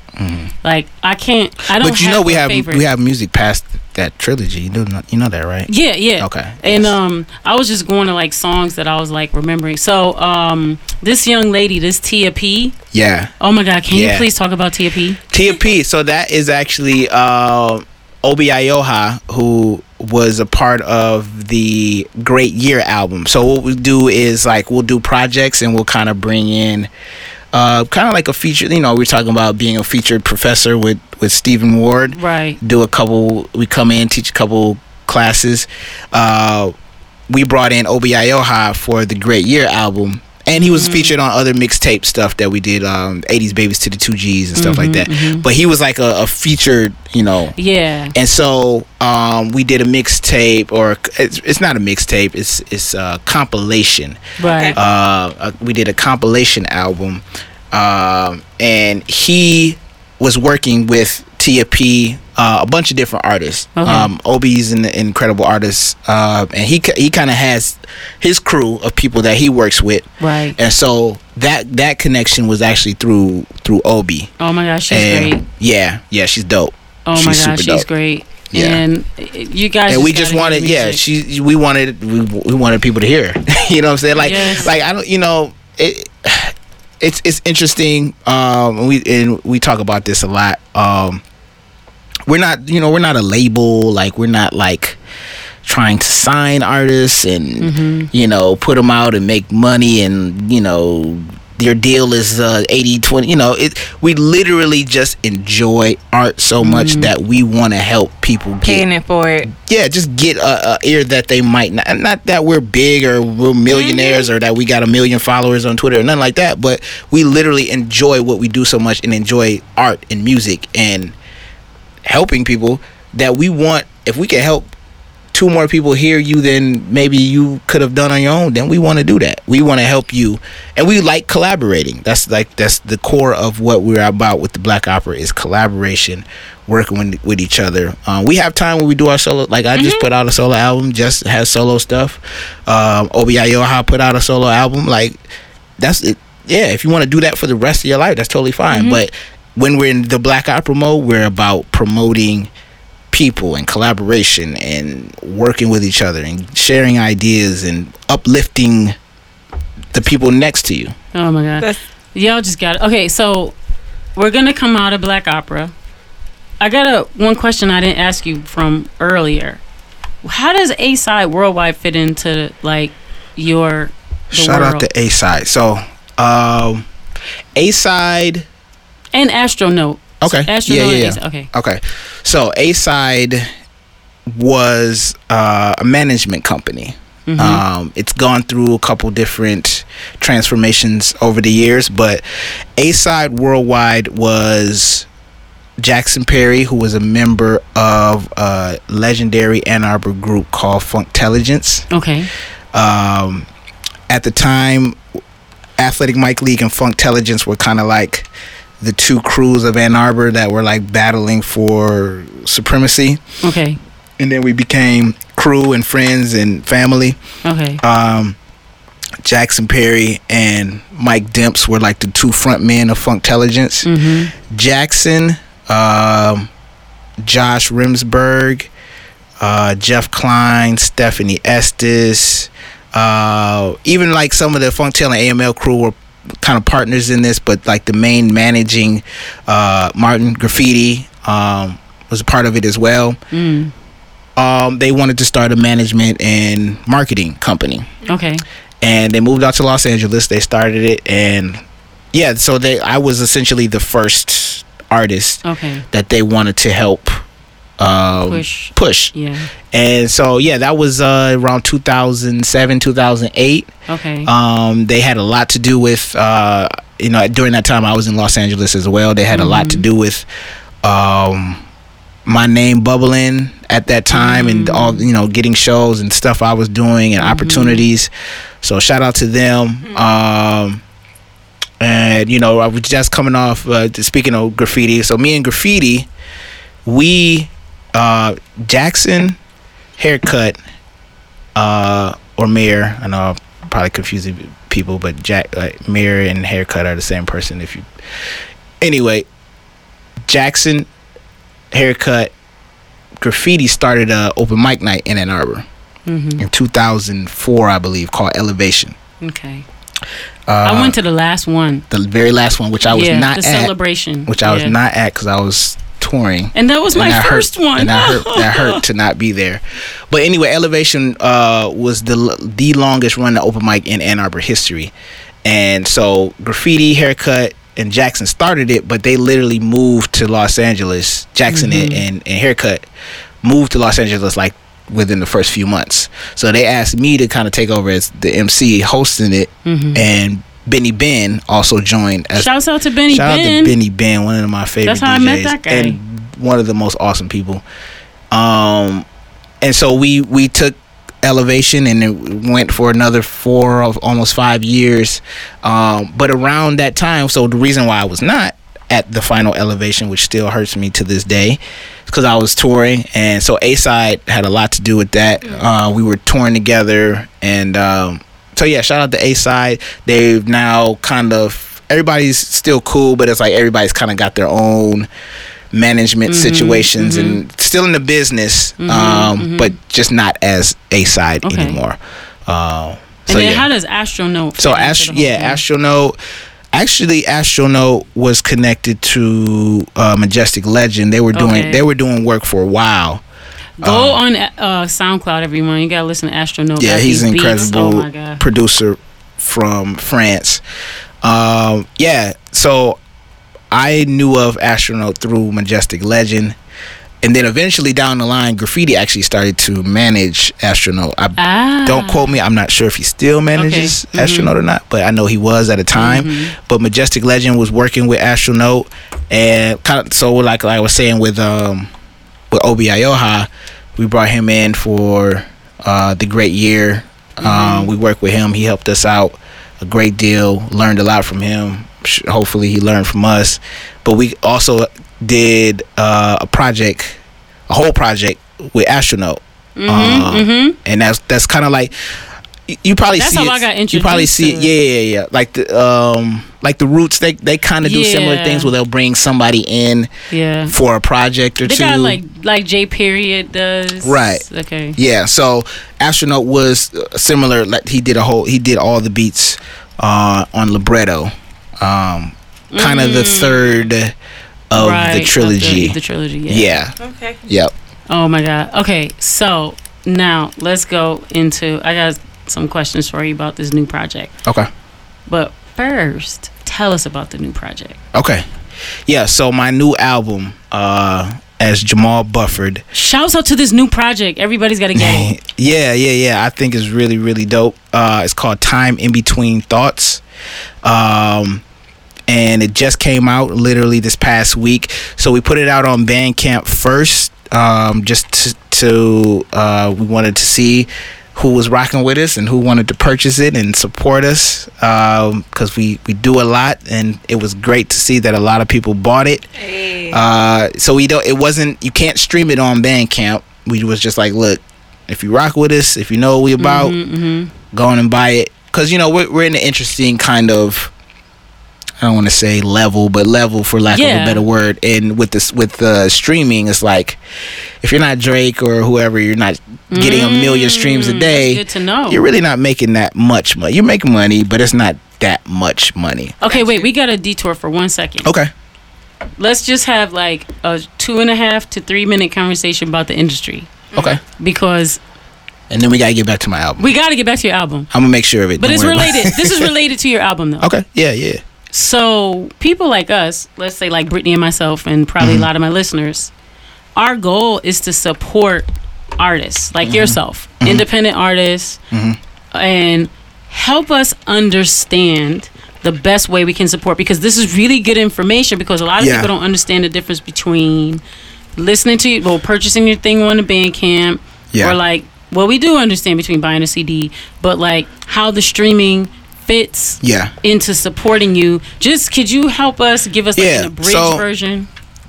all right, let me try to make this. Um, And it's all tied to your album, oh yeah, yeah, yeah. supporting your album. Yeah. Um, so all right, let's let me try to break it down this way. If you're a brand new artist, not too many people's ever heard of. Um, you just like yo, this might be your first project. It's 2016, 17, 18 now, and you're like, all right, how can I let people know I'm serious? I'm relevant. I'm real. I'm really out here, really doing it. I gotta be on the streaming services. I gotta be. Okay. You know what I'm saying? To All of to, them. to compete, quote you- unquote. You, you need to be on all of them. Uh, I don't. Maybe. Okay. Maybe. I don't Okay. know. But something. You gotta be Yeah. on something because. Okay. You're competing now with everybody else, Mm-hmm. and if you're searching and you they, they don't see you on the stream and like ah this kid or not even kid could be a grown whatever Yeah. they not for real Okay. for real or they only on SoundCloud they not for real So that's so, like one so on that's one. so that's that's a level Okay. That's a level. Mm-hmm. It's probably like eight or nine, maybe thirteen, whatever levels. But I'm gonna just tr- try to keep it to three. Okay. Then there's people like me Mm-hmm. who've been around for a while. Um, people do know who I am. You have a loyal following, right? yeah, you know, uh, I'm not a millionaire. I don't have a million followers. It's, I'm not touring 200 days out of the year, but people know who I am. Mm-hmm. So it benefits us to be on streaming networks as well. Mm-hmm. But like I said, we're not getting streamed a million times a day. Okay. You know, which even still, really, really, when you break it down, streaming is still really isn't that much money. Even if you are getting streamed a million Okay. times a day, but if you are getting streamed a million times a day, you make a decent little money off of it. But if you getting streamed a million times a day, that's not your main source of income Gotcha. anyway. Okay. You touring, selling out, you know, stadiums anyway, and Mm-hmm. whatever the case may be. It's but a sliver of the pie. Yes. Regardless. Correct. But for us, not getting streamed a million times a day, it's, you know, not that much money and it comes quarterly and it's you know it's mm. Yeah. cool like you can get go out to dinner get some groceries pay your phone bill Okay. it's mm, cool it's cool but you know it's also like it, it fluctuates it Yeah. depends on what what you just dropped and mm-hmm. you know when you dropped it Got it. so it's not always guaranteed great money Got it. So what we decided to do with my new album, bringing us back to that, Yes. we were like, "Yo, we we we." So we've been doing this streaming thing for the last three four years now. Wait, you didn't give us the last tier. oh, uh, well, Drake, Drake's Oh, okay, okay, Drake-ish. okay. Well, that's way- people. okay, okay. Right. So it's like brand new. I need to let people know I'm for real. I'm gonna put it on the streaming services. Yeah. Probably not gonna make no money. They know that ahead of time, or maybe they Mm-hmm. don't. But they're probably not gonna make a lot of money. But they're like, whatever. Yeah. I gotta be streaming. This Everybody could be the one hit. Yeah, I'm on all. People like to say I'm on all on all platforms. Yeah. like that's uh, that means I'm official. Okay. I'm real. I mean, I'm out here. Yeah. Then there's us. It's like, yeah, we've been doing this. We've been doing the streaming thing. We've been selling CDs. We sell vinyl. We sell T-shirt. You know, we do all these things. Yeah. Uh, if you're going to listen to our music, chances are you're probably going to stream, and that's what most people are doing. Okay. But we don't make a ton of money off of it. And then there's people who make good money off of streaming. So those are like Got the three it, levels. it. So, you guys, if we want to support you, yes. what do we need to do? Well, You're fi- financially. Yeah, yeah. I mean, it would be awesome if you purchased uh, the the the Bandcamp link Now that is for my new album, or you can buy a CD, okay. or you can buy a hat, or you can buy a T-shirt, Or come see you can- at the show. or come see us at the show. Absolutely. Okay. okay. Just wanted So to yeah. So j- j- just to be clear, if you stream, go for it. I'm not saying don't stream. It's awesome. I stream. I like using streaming services. Mm-hmm. They're pretty cool. But if you want to support me, Yeah. or maybe artists like me, Yeah. listening on that is awesome. But it's not going to It's our not pocket going to that impact much. your bottom line. Yes. Okay, gotcha, gotcha. Yes. Okay. So okay. we was like, uh, let's put our business hats on. yeah. you know because you got to think about these things Yeah. every day if you really about this and Yeah. Mm-hmm. reinvent and change and figure things out and so we're like look we've been using bandcamp for years we sell music on bandcamp but when we got caught up in the streaming thing we started telling everybody just go to listen to it on apple mm. music and Tidal and mm-hmm, spotify mm-hmm, mm-hmm, and i was like well you know what uh maybe we should ask people to buy this Yeah. Uh, because we put hard work into it, And you can still buy on iTunes. and you can still you can still yeah you can buy on iTunes too. Yeah. Yep. And so we put it out the previous week on Bandcamp only. There's Oh, four right, songs right, you can listen to. So we gave y'all four. You can stream four, Okay. but you can't hear the whole thing. If you're really rocking with it, Yeah. buy, Buy it. it. Okay. Yeah. I love okay. it. The following week, which is now, is Yeah. on all the streaming services. So if you just was like, eh, I'm still not sold. I just want to listen on Apple Music. You can do that. Mm-hmm. But honestly, it was just like I was just trying to cash a chip a chip in. Honestly, I was like, if you rock How'd with it me, go? but it, it went great. It went- Wonderful. It went, great. Very It glad to hear. Yes, it went better than imagined.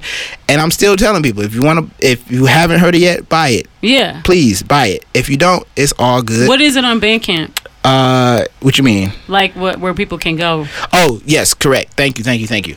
It is at theblackopera.bandcamp.com. Okay.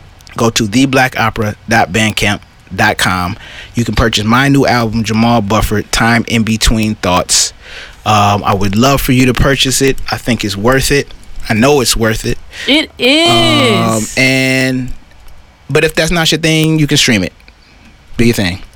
oh my god. Okay, so let's get into this album. Yeah, let's talk about it. I'm God, very excited so about it. awesome. I'm excited about it. Thank First you. of all, okay, I love the opening Yes. song Yeah. or chant. Yeah. Um. chant. What is that? Yeah. Uh. You talking about the intro? Yeah. Uh. Cloudless yeah. sky. Yeah. All right. So. Um. Yeah. It was. The the songs were most. A lot of the songs were done a couple years ago. Mm-hmm. a lot of the songs not all of them but a lot of them and i was getting to the point of like all right i have to figure out what this collection of music is going to be Okay. and a friend of mine a good friend of mine felicia shout out to felicia we you mentioned deepak chopra earlier Mm-hmm. felicia is deepak's right hand Mm. and uh, they're both really awesome people and she's just sends me books Mm. every now and then, just out of the blue. I don't ask for them. Mm. She just sends me books, Deepak books or other people's books, whatever. Mm. That's a good friend. It yes, is. yes. So she sent me A New Earth Mm. by Eckhart Tolle. I don't even know if I'm saying his name correctly, Yeah. but um, and so she sent me this. It was an audio book. Um, Wonderful. so I was listening to it and it just like really hit home. A lot of the stuff that he was saying was like Mm. relating to where I was at that time in my life. Wonderful. Uh, this is so this is like within the last few months. Okay. And I was like, oh snap! These songs I've been making for these last couple years, they're kind of on this Mm. vibe, and let me see if I can make it make sense for other people. Mm-hmm. And so that's that's kind of how it came together. And that so that intro, hopefully I don't get sued, knock on wood. But that's Eckhart Tolle speaking. You're Um, not using two minutes. I mean, you're you're not using two whatever the cutoff point. What is the cutoff I point? I don't even I don't yeah. know. But listen, get it. Yeah, yeah, you know, whatever. It's Hope- incredible. I mean, if maybe if we make like if we sell like a million copies, then he'll be like, oh yeah, let me sue them, and I'm like, I bet, Okay, you know, great. You got it. yeah, Yeah. go ahead. You made it. so Time in between. so that's a great Yes. way to open. Like I, I feel like so I'm Muslim, Mhm. and uh, we pray Fajr like every morning Mhm. at like well before the sun rises. So sometimes it's like four, four thirty five, five, four thirty, six thirty five, Mhm. and um, we pray Al Fatiha. okay, And Al Fatiha is like, you know, like the opening, Mhm. you know, so it just remind me like the opening. You know what I mean? yeah, Uh, like that's a great way. I don't know if that any of that was in your intention. Well, if you listen to it, it's actually talking about how the cloudless sky um, is kind of in in some religions, not all, but in some religions, uh, represents heaven, and so. Um, it, it, but really, what it really is, and that's where the title "Time in Between Thoughts" comes from. Is just like those little moments of meditation and prayer that you can find throughout the day where you may not have time to drop to your knees you may not have time to you know pull your your scriptures out or anything like that you just need that moment of solitude peace or zen, whatever you want to call it, Mm-hmm. throughout the day to help you manage in this world, to help you function in this world, because it's a lot coming at you, especially with so- social media, and it's just so much on the brain, Mm-hmm. in your face. Uh, time in between thoughts is like the time in between the split seconds in between. All right, I gotta pay this bill, or I gotta go pick this up. Oh shoot, I gotta go wash my clothes. I gotta uh, pick my puppy up from the, the puppy daycare. Right. You know, it's like I just need a moment. Boom, and that's Yeah. that's essentially what that was. So when he's talking about the cloudless sky, it's like Mm-hmm. uh, visualizing like there's clouds, and then for a split second the clouds are gone, and you see the blue sky or the sky. That's what I felt. yeah, And let me tell you something too. Like, I always tell people that hip hop is my religion. yes, And now that you've said that, that is a song that I could do my hip hop meditations to. Yes, There are certain songs that I do hip hop meditations to. You gotta give certain me Yes. certain Yes. beats and things, you Okay. know, from the Yeah. Alchemist and others. Okay. You know Yeah. what I'm saying? Like The Alchemist. Shouts out to Astro Notice become one of those. But yeah, so that's gonna be one of my hip hop yes. meditation Please do songs. do I meditation to it, do yoga to it, smoke to it, whatever. Oh wh- yeah, I'm gonna give that to the hip hop yoga folks. I'm gonna be like, y'all need this in y'all Mm, that's Rotation. A good, that's a good idea. I Yeah. love the name of the album. Thank you, Thank you. Man, Okay, so just wanted to shout out. Um, let me see. I I was like, this whole project gives me like your vulnerability, Yeah, your authenticity, and um, your attention to detail. Thank you. That's what I think about. I wrote those, I Um, wrote those down as thoughts. This I've- is as a project. I It's yeah, every yeah, yeah. single song. Yeah. I so for this might be the first time I've heard from several people that they heard the vulnerability. I think it was. I'm not. uh, You know. I don't mean to be presumptuous. No, it feels yeah. like it was vulnerability. Like you know, I'm gonna be real with you when I'm when I make songs, make albums, and this is something like me, me and Jess, Majestic Legend, we have like we, we talk about this stuff. Like we like this is what we do. So it's like every day we talk about this art, the business of art, the art of business, whatever, Yeah, whatever it yeah, is. yeah. we communicate. And so I was telling him, and he knows this about me, like, it's gonna sound crazy, but I don't really think that much when I make my mm. songs. It's, It's kind just of coming through. yeah, especially You're now. So when I first started, yeah, I used to sit down and be like, all right, boom, I gotta write these bars, let me get in my zone. But now it's just like literally these thoughts come to me. You're in the matrix with it. I I guess I don't know. Not in the matrix, but you yeah, remember yeah, that yeah. part of the matrix. Yeah, yeah, yeah, yeah. um, but I mean, this that's kind of what this album is about. When you think time in between thoughts, so it's like Mm. Those moments in between thoughts are the moments that it's like if you hooping and you in a zone. Right. Like if you every time you come down, you just letting it fly, running? splash, splash. You're not thinking; it's just letting it go. That's kind of war. That's another kind of Mm-hmm. approach to this album. But to talk about the vulnerability, I heard it afterwards. I was like, "Oh, this," but I wasn't. It wasn't like, "All right, I'm going to make this my vulnerable album." You know, it wasn't that. Um, but me and Jess was talking about like th- that may be something that we need to be like. I think he might be better at it than me, but um, I don't approach albums with a theme or a goal in mind. I just the songs come to me and it's like, all right, it's time to to let them out to the world. Wow. And so that's what this is. And if you heard vulnerability, then that's that's what it was. And Wow. Yeah, I, I feel that. Yeah. Okay, so um, I kind of wrote down notes like of different songs. Not all of them, but just Okay. some songs that kind of really were like, woo. yeah, So um, the music production, Mm-hmm. um, well, on the whole project, the music production is just stellar. Mm-hmm. Um, so uh, I like this one part on that song aforementioned. You say, "I make anthems for the free thinkers." yeah. I'm like, yeah, you do. The believers when when you and said people that, trying to achieve freedom. Yes. when you said that, bro, I was like, that's what it is. You make albums for the free thinkers. That's why you're one of my favorite MCs. Thank you. Thank you. I was like, thank you for like kind of declaring that. Yeah, I I think I had to because like free thinking has kind of become like a funny catchphrase recently. Probably because of Kanye or I don't, I don't know. Oh, I don't know. But yeah, I mean that's how I've always approached my music. Mm. Um so yeah, thank you for yeah, when I heard that, I was like, that's what it is. That's what resonates with me. I mean, I'm and I'm looking at it when you say you make anthems for the free thinkers. I'm looking at it from your whole body of work. Yeah, yeah, yeah. For you know sure. what I'm saying? Like, Yeah. for just as I'm like, that's that's the connection. That's Thank what you. it is. So all the free thinkers out there, this is your anthem maker. So, Hello, when- so hello. when you listen to the music, you gotta Nice put to your meet hand you. over your heart. Nice to meet you. Get down I'm on Jamal. one knee.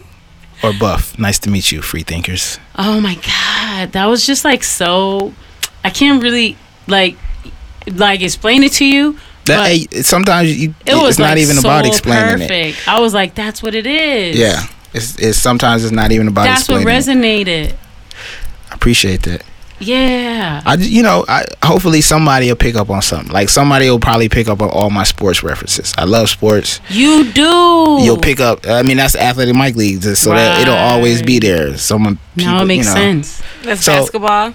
Yeah, yeah. Of course, that's mine. You do. uh, You that you do talk a lot about lot. as And I sneak as it in, like- references. yeah, a I lot don't. of references. I don't like to be like super blatant with it, but if you listen, then you're gonna catch a sport reference. Brittany's a hooper. for sure. Okay, we might have to get out there one time. Yeah, I'm off of. I we were listening to the album. She and- DJ'd it for me. And then when then when you you mentioned like I don't know anything about sports, but okay. you mentioned something about LeBron and something. She was like, Ugh. Oh, let's talk about it. Not a LeBron fan. Let's talk Oh, about it. Who am I? A LeBron fan? Yeah. Uh, No, so if you're not, no, okay. you gotta hear me. You I'm gotta listening. hear me. I'm listening. Okay, Yeah, so I'm listening. a funny person, being Okay. So I gotta go back a little bit, but I'll make Okay. it quick. All right. So I was an Iverson fan over Kobe. Okay. "What? Huge Me too. Iverson fan. Me too. Huge, like Me too. I'm telling you, I had my hair in like Detroit. yours. Not in Detroit. Not in Detroit. No, no, no. I'm talking okay. Philly. Like I'm Okay. talking about not because Oh of how yeah, he yeah, looked. yeah, yeah. Not not. Um, I was pure. Yeah. I'm like, you know how the world does you. They make you pick one or the other, Yeah. especially when it's us, right? Yeah. So I was I was rocking with Iverson. Yep. But then as I got older and Mm-hmm. I started realizing how Kobe took the game as an art Mm-hmm. and as a you know what I mean. This dude took Bruce Lee karate classes to learn the art of defense. So I'm like, dang, like I became a Mm-hmm. Huge right. Kobe fan. So I got caught up in the Kobe and LeBron, LeBron. thing, and I said to myself, first of all, you shouldn't even be comparing them because they're two different positions. They add Yep. two different things Two to different history, games, to the game, blah blah blah blah. yep. But now. I honestly love LeBron more off the court Okay. than I like him on the court. okay. Vice versa of MJ, I like MJ way more on the court than I like him off the court. For but sure. now, you know what I'm saying? I, I love LeBron all the way all the way around. I'll say that it took me going back and really looking at what a six eight with the wingspan he has, Yeah. what he was really doing in the game. Crazy. Sometimes players like that you gotta actually go back and like really look at what they're doing. Yeah, yeah. But now that he's in LA, LeBron James. All right. Thank you. What about Did- you? So I'm yeah I'm I for first and foremost MJ Right? First and and they shouldn't be compared. should not be. I yeah I've never just for the record never ever said LeBron was better than Mike, close to Mike. I'm just saying LeBron is my favorite player in this current era. That's all I'm saying. But but this is this is I think what separates me from other sports fans. Okay. Um, I don't think I'm alone on this, but I definitely it's a lot. I'm different from a lot of my friends. I'll say. Okay. I don't factor in anything off the court when I You shouldn't. yeah. So like LeBron is the man off the court, and he's that's you know I, I love everything he's doing off the court. But I was a LeBron fan because of what I seen on, Mm-hmm. On the, the court. court. I'm with it. and I was not a Kobe fan for what I seen on the court. Like I mean, Kobe's incredible. Don't get me wrong. I'm not saying he's a whack or whatever. Mm-hmm. I just wasn't a fan. I think you know I'm a point guard, so Same. I'm about distributing and talking about like the black opera, like collective, sharing, group. Like I'm about passing the ball, distributing the ball. Um, granted, LeBron's not a point guard, but he essentially is. He- and Kobe was just that's just not his game. So I was not a big fan of Kobe's game. Mm-hmm.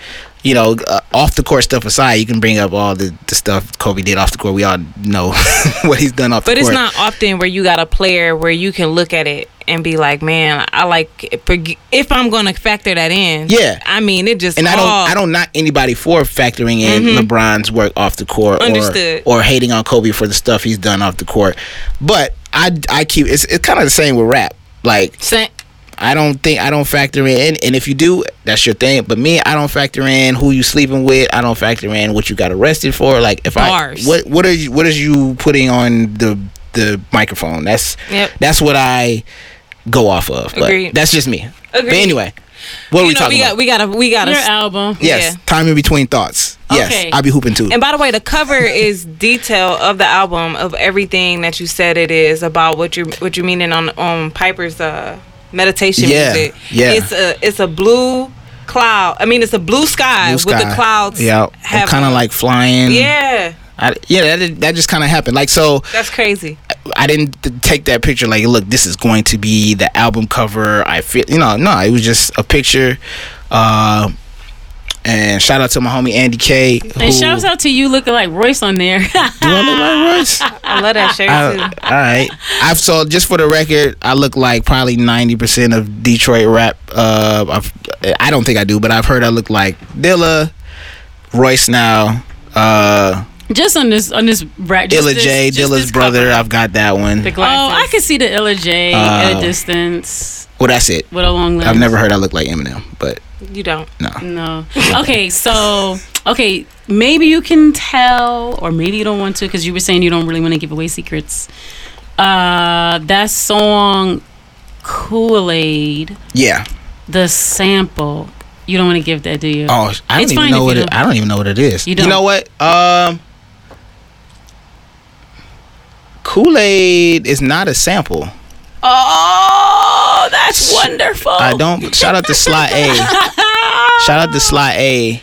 Yes. Yeah, Kool Aid is all Oh, keyboard by that's Slot A. wonderful. yes. Shouts, you said slot A. Sly A. Yes. Oh my. Are you getting a lot of love off that song? It seems like a lot of people love that yep, record. Yep. Uh, Kool Aid is definitely uh, a favorite that I've been hearing from a lot of people. Well, for me, I like it because you speak to, well, on heavily about you know the anti slut shaming yes. So I'm glad you. Yeah. and uh, of course and, you and, pick up. and yeah, your appreciation yeah, for yeah, women. You know what I'm saying? Yeah, so yeah, that's that verse. Um, like I said, these songs are are a couple, al- uh, almost three years old. Uh, it don't sound like it. Thank you. Uh, I probably shouldn't tell people that. Timeless, But, like she said. Don't I love that? so so at the time, um, it's interesting. So at the time, actually, we have another song that didn't make the album. Where I'm talking about, it was uh, Majestic Legend produced joint. He actually wrote the hook and made the beat, and I put verses on it. And it was around the time when um, it was a lot. I want to say a lot, but it was definitely a few instances of women being murdered uh, for simply like denying advances from men, Right. like approaching them saying, "Hey, what's up? Can I get your number? Or can I go out on a, go out?" And they say no, simple no, and then men would actually either abuse them or murder them. Right. And so I I wrote a song about that. Um and I think we got down to it and I think what what Jess Jess didn't I think he was his was more musical. He didn't really like how how it came out in his mind how he wanted it musically, so it didn't make the album. And then I was thinking about it. It was so now with um uh what's going on in Hollywood, what's going on everywhere, but um just for simplicity's sake, I know it's not simple, but the, the Me Too movement, Right. I was I was concerned, kind of not concerned. I don't even know if that's the right word, but I didn't know if people would think what I was referencing was about. People might get confused because so this was from back then. This was before I wrote it before I even knew what the Me Too movement was. Mm. So I didn't know if people would hear it be like, "Oh, this is a very poor attempt to try to say something." No, not. at So all. it so that song didn't make the album. Just Oh, oh, oh, oh. but okay. yeah, because of a bunch of things. Right. But at the same time, I wrote Kool Aid, Mm. and you know, we're uh, this this social media world is you know. I, try to get away from it as much as you can but if you're in music you kind of gotta Yeah. so yeah i was just seeing a lot of men like a woman and and i gotta be real like in my mind Mm-hmm. sometimes i had to check myself like Mm. if i saw just for example if i saw a, a person anybody posting like a selfie every day Okay. I'd be like, yo, what's up? Why are you posting selfies every day? Like, take a picture of your food or your mm-hmm. book or something. But mm-hmm. then I was like, like, who cares? Like, that's none of my business. Like, what that mm. person does to bring them joy, mm. let them do that. Mm. You know what I'm saying? And then I started to see, And that's what the song is about. yeah, and I started to see men, like, if a, a woman would post a picture. Like, oh, baby girl, you ain't commenting, like posting comments on this woman's page. Mm. Like, you ain't got to do that. Why you, you know what I'm saying? Trying you, teach her. you better than this. It's like, bro, let let that woman do whatever she wants to do. Mm. For one, you probably don't even know the woman. I could see if it was like your cousin or your sister, but even then, mm-hmm. like that's none of your business, bro. Like, don't comment on that woman's picture f- mm. for what she wants to post on her page. Mm-hmm. So yeah, um, that's what the second verse of Kool Aid was But but about. the but the whole song is about let people live. yeah, yeah, yeah. Let them live. Yep. And figure it out on your own if you want to drink the Kool Aid or not. Oh, right, right. If you want to drink the Kool Aid, but Yeah. I, but I appreciate that that you're like yeah, like just let people like you're invading and people's living. right.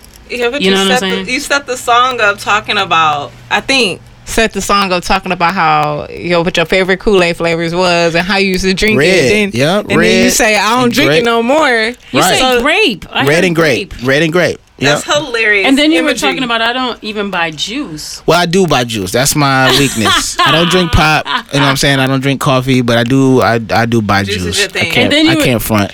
And then he was I don't remember if it was this song, and then he was talking about like how the water's not even safe. Yep. Is that the so that's song? yeah. So it's like Yeah. when I was little. Can I just? I'll just spit the verse for you. Yeah, yeah. Please. When I was little, Mama always made Kool Aid. She went heavy on the sugar. It was too great. See, I could do red or I could do grape. She throw some lemons in it. Hip hip hooray! But nowadays, Kool Aid ain't a, ain't a part of my diet. Shit, juice is bad enough. But when I'm shopping, I buy it. Can't even trust the water. Can you tell me what's in it? I'm only a couple minutes around the way from where Flint is. They putting us in the clinic, sending us to the dentist. Or maybe I'm out my mind, just a conspiracy theorist. All right, but yeah, you get it. this what I'm saying. Like, do y'all understand how it goes down? Now listen, he was just kind of like saying the verse, but you have Yeah. to hear Yeah, you gotta hear the it album With the- with the beat. Yeah, Yes, yeah, yeah. Piper. That beat is nuts. Fire, son. It's fire, son. Flames. More fire. Flames. Gunshot, you know. oh my goodness. I'm glad- okay. Now. I'm sorry, Pipe. Go ahead. Okay, okay, okay, okay. I'm just gonna say I'm glad I didn't come in here like so the inspiration for all the beat and you answer like you were like it all just came together Yeah. for the most part with the sound. Yeah. That's all I was gonna say. Yeah. Yeah. Okay, so we're gonna go to another song. Okay. All right. First of all, I want to say one of my favorite instruments is the flute. Yes. yes. And through, let me think. It's at least three or four songs on here got a flute. Like, Uh, is it is it three or four? Uh, maybe. Yeah, yeah, Yeah, yeah, it's yeah. like three or four songs I know it's two. flute. It's I know it's two two. for sure. okay, I know it's two for it's sure. prominent. Okay, and but this song in particular, this um defamation of character. yeah. The flute Yeah. on that song is freaking yeah. incredible. Shout out to Monsoon. Oh. June the Monsoon. Monsoon is a monster. Thank This you. Young cat out of Ann Arbor. Um, shout out to all the producers. So it's interesting. So all right. So I don't know if you can if you're on my my Bandcamp right now. Yeah, I just bought the album. So some you did? yes. Oh, Brittany, how, You told Yo. me. Piper said, "How do I support?" So I went yo, and did it. that is so trill. That's how we do. Thank you. Yes. Yeah. But I'm Um, wow, I'm just completely thrown off now. Thank you. But yeah, if you look on the Bandcamp, no no disrespect to this person, all love. but they they were talking But about you know when you say no disrespect, you gonna you immediately gonna disrespect. following You gonna disrespect. disrespect. You gonna disrespect. yeah. But it's it's with love. This disrespect with love. Here's There some disrespectful love Yes. for you. But he's like, yo, Slot A and 14KT, they really know how to pick the best beats for Buff. You know what I'm saying? They know his sound. But what people don't know is like I pick all the beats. Like I don't get beats sent to me like, yo, this I hear you on this, Buff. Like that at least that is that's not how it works for me. That that is how it works for some people. Some people mm-hmm, like get mm-hmm. beats sent specifically for them. Yeah. But I just get a whole I get the same beats everybody else get. I just know what I sound either what I sound best on Mm-hmm. or what I think I can do different with this than anybody else. Okay. So- So you know how to produce yourself. I think so. Yeah, Mm-hmm. yeah. So with that said, yeah, I, I worked with a wide, a lot of producers on this, um, uh, and so it's kind of weird. It's like, how can you come up with a cohesive album when you're working with? I think it's like might be six different producers on this album. Um, Mm. and but it doesn't sound scattered. I don't think it does It either. sounds cohesive. I thank you. I, and that's It sounds varied yeah. and cohesive. Thank you. So what did you do? Did you like with one the with one DJ? I think uh, excuse me, producer. Did you go and like do the like the the uh the black album approach where you listen to all like their collection and then pick out what you wanted? Like what you know? Yeah, well, so you know, with with um technology, um, people just send you batches of beats. Okay. Usually, even like my brothers, like 14KT, like who's like my brother, like not literally blood, but like Understood. I've known him for twenty some Yeah. years. He's Even brother. even he sends me beats Okay. like in a bulk of beats.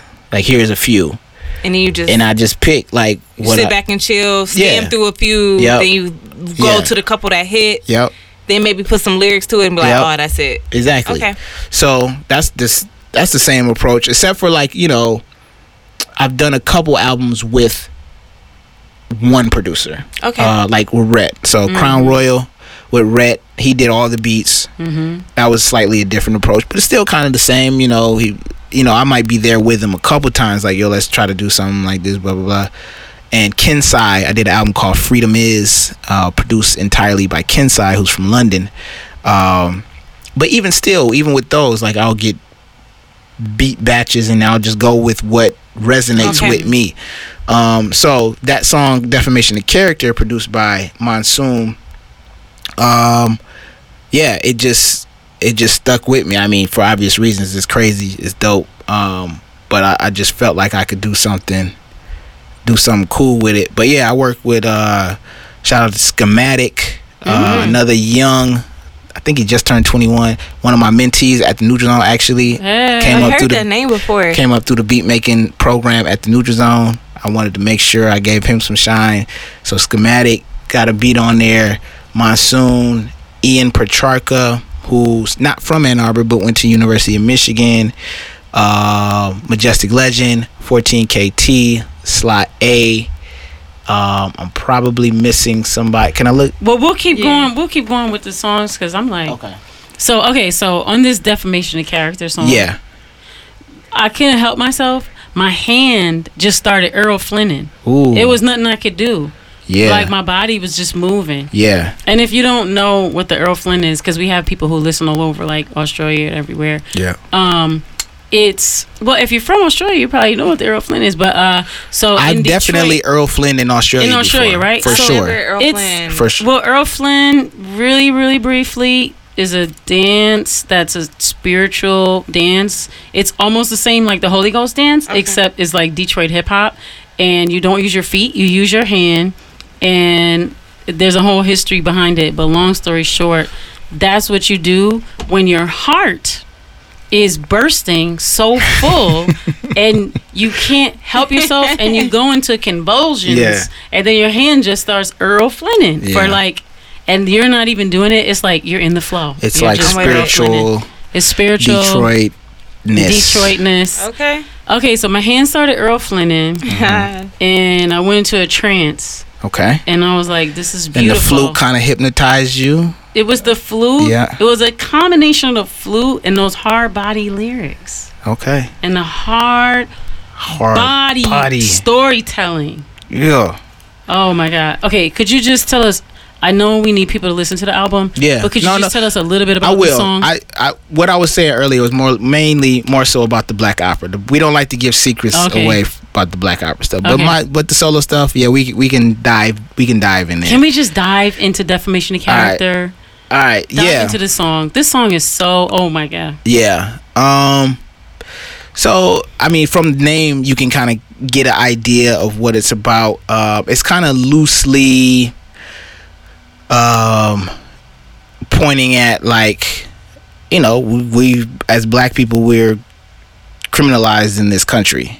Uh we get wrongfully accused in this country. We are murdered uh by the police in this country uh unjustly and so it's like we our our character has been defamated and stomped on and thrown, you know, Yeah. for years, for centuries in this Yeah, country. So obviously the lyrics aren't directly about that, but you know that's that's at its core what it's about. And some of that's in there. It is. It is. Yeah. Yep. I say uh uh goodwill till Emmett gets real justice. Mm. I'm still busting through bicuspids to feel something. So Oh You know, my God. did y'all so- hear that? so Emmett Till still hasn't really got justice. Oh my for- god. He was he was defamed. His, Yeah. his character was defamed. By a liar. Yes. And so yeah, that's what that's kind of loosely what it's about. Um that's kind of our plight unfortunately in this country. Right. But other than that, it's also just some bars in there. I'm just kind of, you The know, bars. I'm kind of styling on them, you know. I was kind of styling on that Them one. hard body You know. bars. You know, I could do that. I could do that. I was that. like, wow. And Uh, the storytelling. Yeah, I try to touch on a lot of things on that song, like the guns, like the the the automatic weapons craziness in this country, and how easy it is for people to get them. Um, the pharmaceutical addiction Mm. issue in this country. Uh, That song, like the like the way the beat goes, is like this raw. It's like this retro feel. yeah, It's like raw and gritty yeah, with like this beautiful flute yeah. mixed in there. I'm a beat. I'm a beat head at core. Like I like. I love rap. Don't get me wrong. I love bars, bars. I love lyrics. I'm a word guy. Yeah. But but really, for real, for real. Like Yeah. if I could just produce, Yeah. I would just produce. Wowzers. Like um, I don't have the patience to do that. But if I could like beats, if the beat ain't right, I can't even. I don't Mm-hmm. Can't honestly. I don't care how dope you are. How the you could be saying like the most incredible. Like you could have a cure for cancer in your lyrics. Yeah. But if the beat ain't dope, You just can't I feel it. I can't rock with it. All That's- your beats are incredible. Thank you. I, I yeah, and shout out to all the producers. Oh, Unjust. I forgot Unjust. I did not. He did Lucid. Okay. Okay, wait. We, we, okay, let me just hold on. So I think that's. I think I got everybody. All the producers. okay, we're gonna talk about Lucid, but Okay. before that, the life lessons on demons. Ooh. If you Wow. need to get your life together, listen to this song. This song is okay. So when I was coming up back in my day, in the '80s, when we had KRS One and Rakim, and I was in high school, that's what that's you know that's where we went right, like to get our consciousness, and Mm-hmm. Absolutely.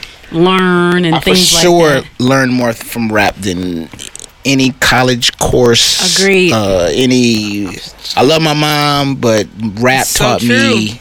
This this song right here though, this Yeah. song Demons. Yeah. like okay there's a few there's a bunch of KRS songs or Rakim songs but I would say like the life lessons on poetry Yeah.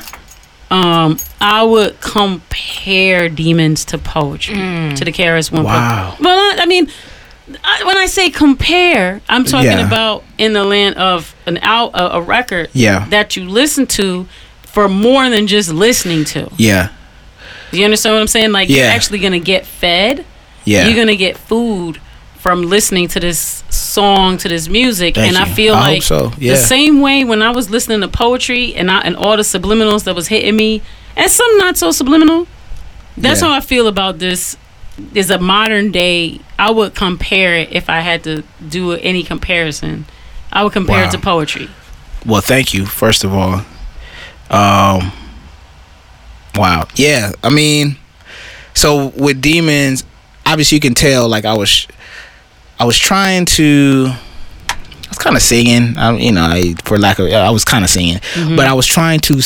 S- This it's kind of been my. That's kind of my thing. I think if I have a thing, I try to say a lot without saying a lot. If that makes it does like ghostface yeah, I try to say a lot. Well, I'll say this: I try to say a lot without using a whole lot of words. right That's an art. So I think if there's anything I'm good at, I think it's that. So you kind of get Mm. I a sense of that with demons. mm-hmm Even more exaggerated because it's like bump, dump, dump, don't don't don't and that's all it is. It's like it's not like what are the, did you know, so Right. until the end I then I go, you know, if people are like, Oh, what is this? He's then I, I give him a couple bars at the Yeah, end. But yeah. you know, I mean that's that's kind of my like I say I say it on the intro on on not the intro, but the first like song song on Right. parasailing. Mm-hmm. I say these rappers be rhyming words for the sake of rhyming words. I'm giving you all some medicine to take when life occurs. So it's like it's a lot of dope rappers. Probably there's a lot of dope per rappers than me. I, it's a handful. I'm not gonna say it's a lot of rappers doper than me, but it's a handful of rappers I know for sure are doper than me. Other, it's not a lot. I'm trying to think. It's a lot. I mean, it's not a lot. It's, a handful. It's a lot of dope rappers, but it's not a lot doper than me. No, there are not. But but what I will say is like they're better at words. You know what I'm saying? Like hmm. whether it be not even I don't even mean fast rap. I Like understand what you're rapid-. Mm-hmm. not even like speed, uh, but just like word use. right, right. I think I do a better job of doing more without a lot of words than than other rappers. Mm-hmm. I think that's something that I'm good at. I would agree. Thank you. Yeah, I would definitely agree. I have some comments about that a little bit lower down. Um, Okay. Yeah, word smith, a, a word uh, architect. I like You that. know, you're the and and and and thus athletic Mic League. Yeah, I thought I was gonna be an archi- architect. Actually, that's actually what I went to college for, but it didn't really uh, work But you out for me. are. I guess so. You're a hip hop architect. I guess so. Yep. Boom. Yeah. Boom. So, um, okay, now let's go to Lucid. Oh my. Okay, first of all, I want to say this about that.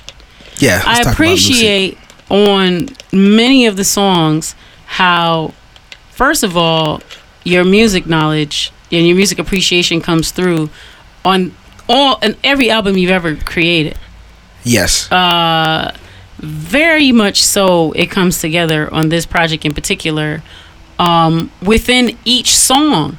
So I don't know if this is a theme that was intentional or if this is just where you are right now, but it feels as though each song kind of started out one way and then it ends a whole nother way like you just go into another whole direction almost like as if each song reminds me of classical music mm, in the sense wow. that where you start at a certain place in the music it has a certain feeling where you enter mm-hmm. and then you go through this musical experience and then when you come out it's a whole nother sort of genre of music that you're e- exiting each song is that like- Yes. okay that's what i got from yes. it.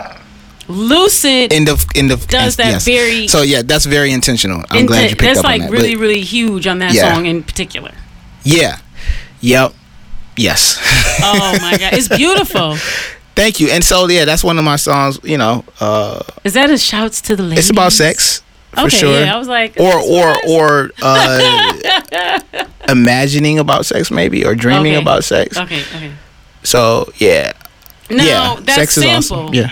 that's in there is that mara ruby the panties the one that she did that was because remember most Right, had the remake- the- there's a piece in there and it sounds exactly like the Mara Ruby the panties it sounds like the sample from that which is I love that song. Mm-hmm. Um, her I love the original version, but I love her Right. version too. oh her version Um, I don't, I don't know. I don't think so. I don't think so. Really? I don't think so.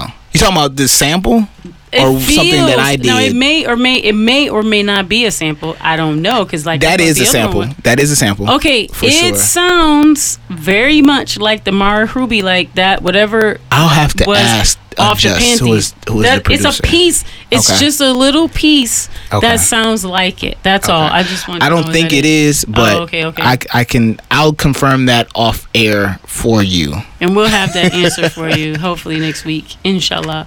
Yeah. Okay, but yeah, like that song is so beautifully done. Mm. The music on that is just gorgeous. Yeah, that's what I felt. I don't know. Um, it just put me in a kind of very sexy vibe. Um, and yeah, that's the direction I I, I took it. Okay, speaking of the musicality, so like I said, the musicality on the entire project is so diverse and dynamic. It's like you jump right into on um, messages Yeah. we get into like these rock like Yeah. riffs, and then it's like so I'm like a jazz. huge yeah. It's like rock riffs and jazz, and I was like, this song sounds like the Blind Pig. Yep. Oh my goodness. Yeah. So I'm a huge like like the the early '90s like like garage grunge, not garage. Mm. That's uh, what that's this garage band, but grunge like, Nirvana. Yeah, Um, you know, Alice in Chains, and like I was really into that stuff. Like. Okay. for real. So this when I heard it, so this is Sly A, and this is all live instrument. This is not a sample. so.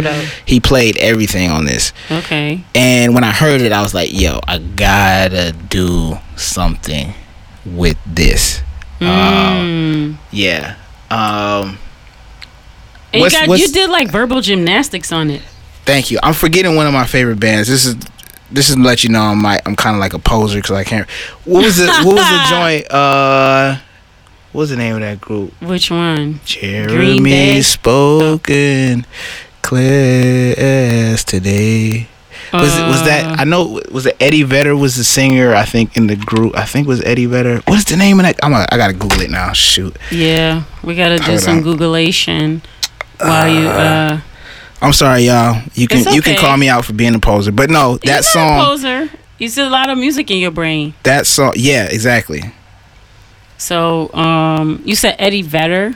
uh yeah. somebody there like screaming at the podcast? Pearl Jam Pearl Jam, yeah. yes yeah I love that song but anyway yes so that That's definitely that era. that era of rock music was very influential on me Mm-hmm. and I heard that when I heard that and then I did that Okay. okay. And then, and I say it reminds me of the Blind Pig. Like I remember going to the Blind Pig mm-hmm. for the first time and being like, "This is the freaking Blind Pig that I've been hearing about. Yeah. Like this dirty, grungy, Yeah. nasty, stinky little place. It's Yeah. not stinky, but the sound system is incredible. Yeah, sound system is on point. Uh, everybody who's everybody has ever played Nirvana there. was brought up. Nirvana they Everybody. played there. So yeah, so the Blind Pig is like traditionally just a rock Yeah, venue, Yeah. and like Athletic Mic League. And shout out to Funktelligence for helping with this. We were like really the first local rap group to perform at the Oh, Blind okay, Pig, and it's okay. it's um because Funktelligence was a live band. Right. they had live instruments. It was a little more easier to digest for Mm-hmm, the blind pig people. right, But we was just straight off the turntable. right. So you know they had rap acts come through town, of course. Mm-hmm. But as far as like really supporting a local rap act and letting them get on stage, like we were the first, like with like consistently yeah, that they let come rock there. You know us. Shout out to Sun, Mm-hmm. uh, Ill, Invincible. But like it was rare. It was rare back then for a rap rap to get on the Blind Pig stage because they were Mm. Known for that that type of stuff. yeah, yeah. And this song reminds me of that whole Yeah, Blind Pig. Anybody that's been to the Blind Pig, you know exactly what I'm talking about. yeah. All right, that's dope. Okay, uh, another song. Okay, this song was very different for you, for me. Good, The the the twenty racks. good. Yes. Yeah, I was like, um, that. I mean, because what I mean is, throughout your career, you, for me, give me these kind of like peaceful vibes, Yeah. and like this song, you really like get down to it. I've never heard anybody praise a song of, of mine is getting down to it. I mean, what I mean is like it's. But no, yeah, it's a little. It's, It's it's a um what's the word? It's in your face. yeah. I, I had to poke know? my my chest out a little bit. it's poke your chest out, but it's like not just like on some bravado, like empty, like ego stuff. I mean, it it is. Like, it is. You think so? yeah. But I think it's like on some like yeah, like this is that time. yeah. Do you know what I mean? Yeah. Like this is that time to do this, like right Yeah. now, right here. And I feel like this song right here, I will. All your songs are black men anthems. Mm. Wow, thank if you. I want to say like I feel like your whole everything, your whole body of work is like Black Man Anthem. But this song Thank you. right here, Thank you, thank you, thank you. this is what I think of. I mean, I'm not a black man, so this is like as a woman looking from the outside, you know, like that's what I would think a black man anthem would be. Mm-hmm. But for me, when I hear this song, I think like, is that a black man anthem? Yeah. Um, that's interesting that you brought that that uh, the black man anthem part because earlier I was thinking about the whole mask thing and like, you know, I work in in uh, public schools in Ann Arbor. I'm from Ann Arbor. It's mostly white. Grew up around a lot of white people, but I'm black. You know what I'm saying? I grew up in poverty in Ann Arbor, which is interesting. it's interesting. Uh, but I was thinking about like so when I changed when I went from Buff One to Jamal Bufford, it was partly because I was like, all right, I I think it was a time I didn't know if I was gonna keep rapping past like my mid thirties or whatever. And I was like, but I decided yes, I will, and I'm glad I did. I am. too. And I was like, I don't know if I could be 40 years old going by Buff one. That might be kind of mm. weird. So I was like, let me just go by Jamal Bufford. And then it was also, I started doing youth work about seven years ago. I wanted people to connect me as the youth worker and me as the rapper. Mm-hmm. okay. I wanted people to be like, oh, he does that and that. Oh, cool, you know. Mm. Or people be like, oh, that's interesting. You know, when they heard my music, I, I think my music is me more than any like anything else. If you mm. meet me, and we talk. I think you'll get a better representation of me through my music. Wow. And so that song, Twenty Racks, you know, like like I want like I go into you know you sometimes you got you got a code switch you know you gotta sometimes it, it it sucks but sometimes you gotta throw the voice like uh what's the movie? I haven't seen it yet but um sorry to bother you. Mm-hmm. that's the vibe that I got from the previews. I haven't seen it and I want to see it. Sorry I haven't seen it. Okay. Me neither. but um sometimes you gotta throw the voice on whatever you know what i'm saying to get in the doors you want to get in. It sucks but it's real. But i want people to know when they listen to me if they just meet me at a function where i'm wearing a suit or whatever if they happen to google and hear me that that's who that's who i am Right. and i'm not a gangster you know what i'm saying i'm not talking about shooting nobody or Right. killing none of that but that's that's me that's who i am Wow. and i want everybody whether i don't care if i just met you or we talking about you know grades and schools and the kids and they you know i want them to know that that's right. that's me right. because that is me and I had never heard like because on the other albums there's like you know it's just different that's what I I It just gotta say that It it's is. just a I, very and I admit different that. different yeah, different it's different. I know and I was different. like wow I had to, I had to like play that song a few times because I felt like I was being introduced to that you yeah, you know what I'm saying Yeah, and I think yeah. I don't. I'm not gonna say that that's. and I that's appreciate it I was like woo wee I'm not gonna say that's. thank you, thank you. First of all, I'm not gonna say that's more me than any other song on the album. Mm-hmm. But it kind of is. Like, Oh wow. yeah, it kind of is. Wow. That was like that song was like whoa. And it's and it's and it's it's it's what do I want to say unapologetically overtly political. Yeah, it's that too. Wow. Yep. We need that. That I guess I call it a black man anthem. Maybe this is where I got it from in hindsight and after you've said that. Cuz like I guess like when when you know you in in some in a lot of your other projects, you know, you're talking about the police violence Mhm. and like the living while black and all that kind of stuff and it's like this song is a to me a black man like living out loud Yes.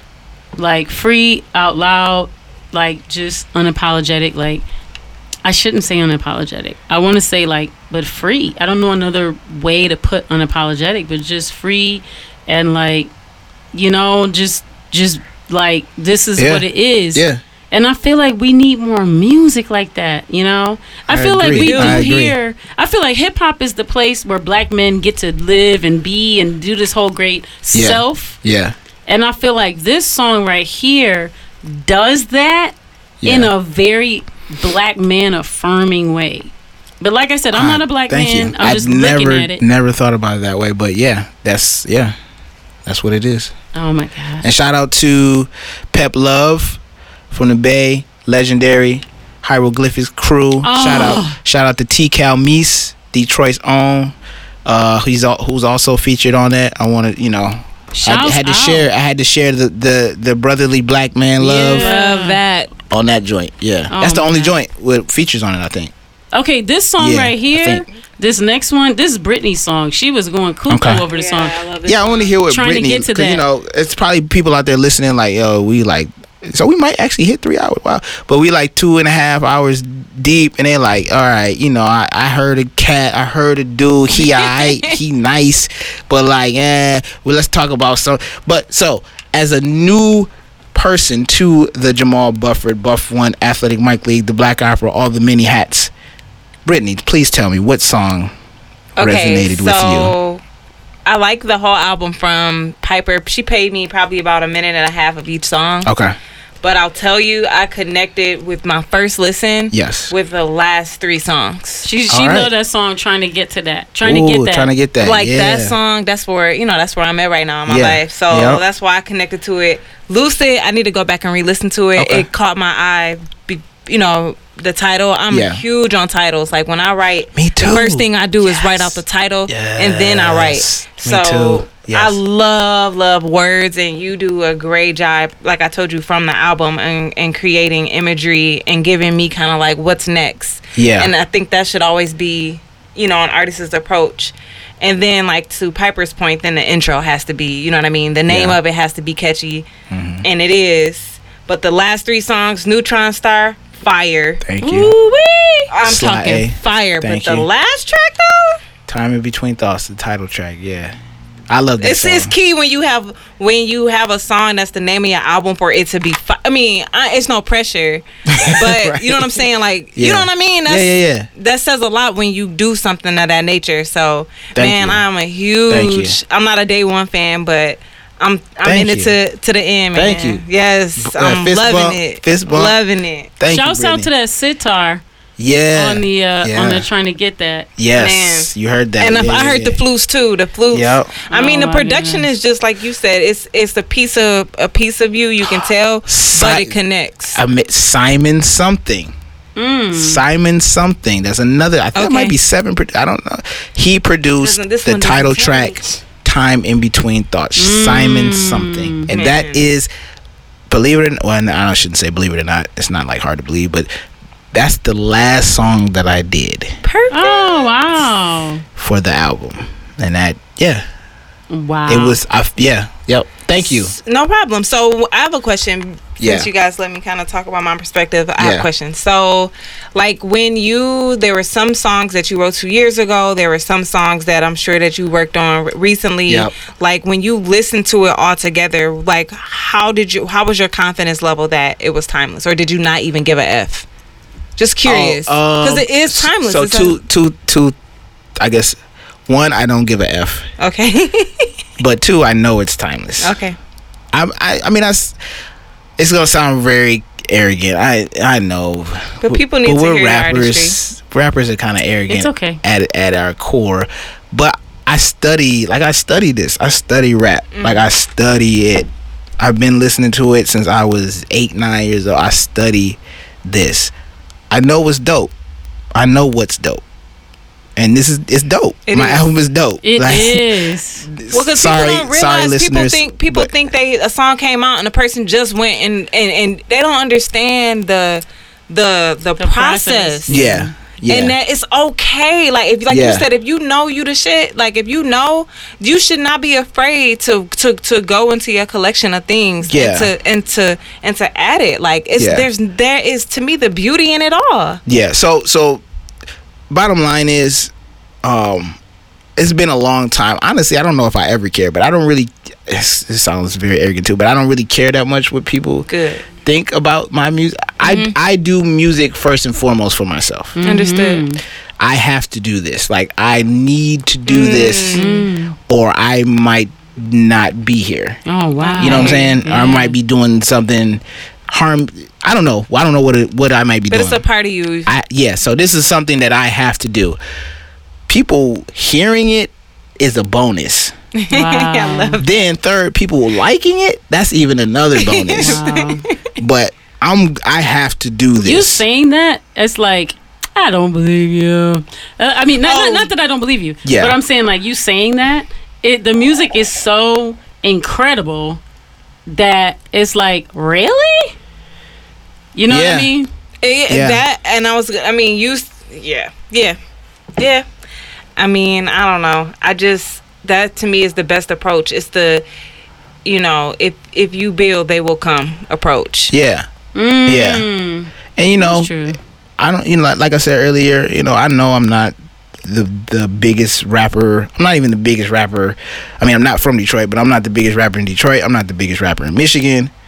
But I, I know my stuff is dope. I know my stuff compares to all these cats. I know that. Mm. But really, that's not even why I do it. you know what I'm saying? I do it literally to stay sane.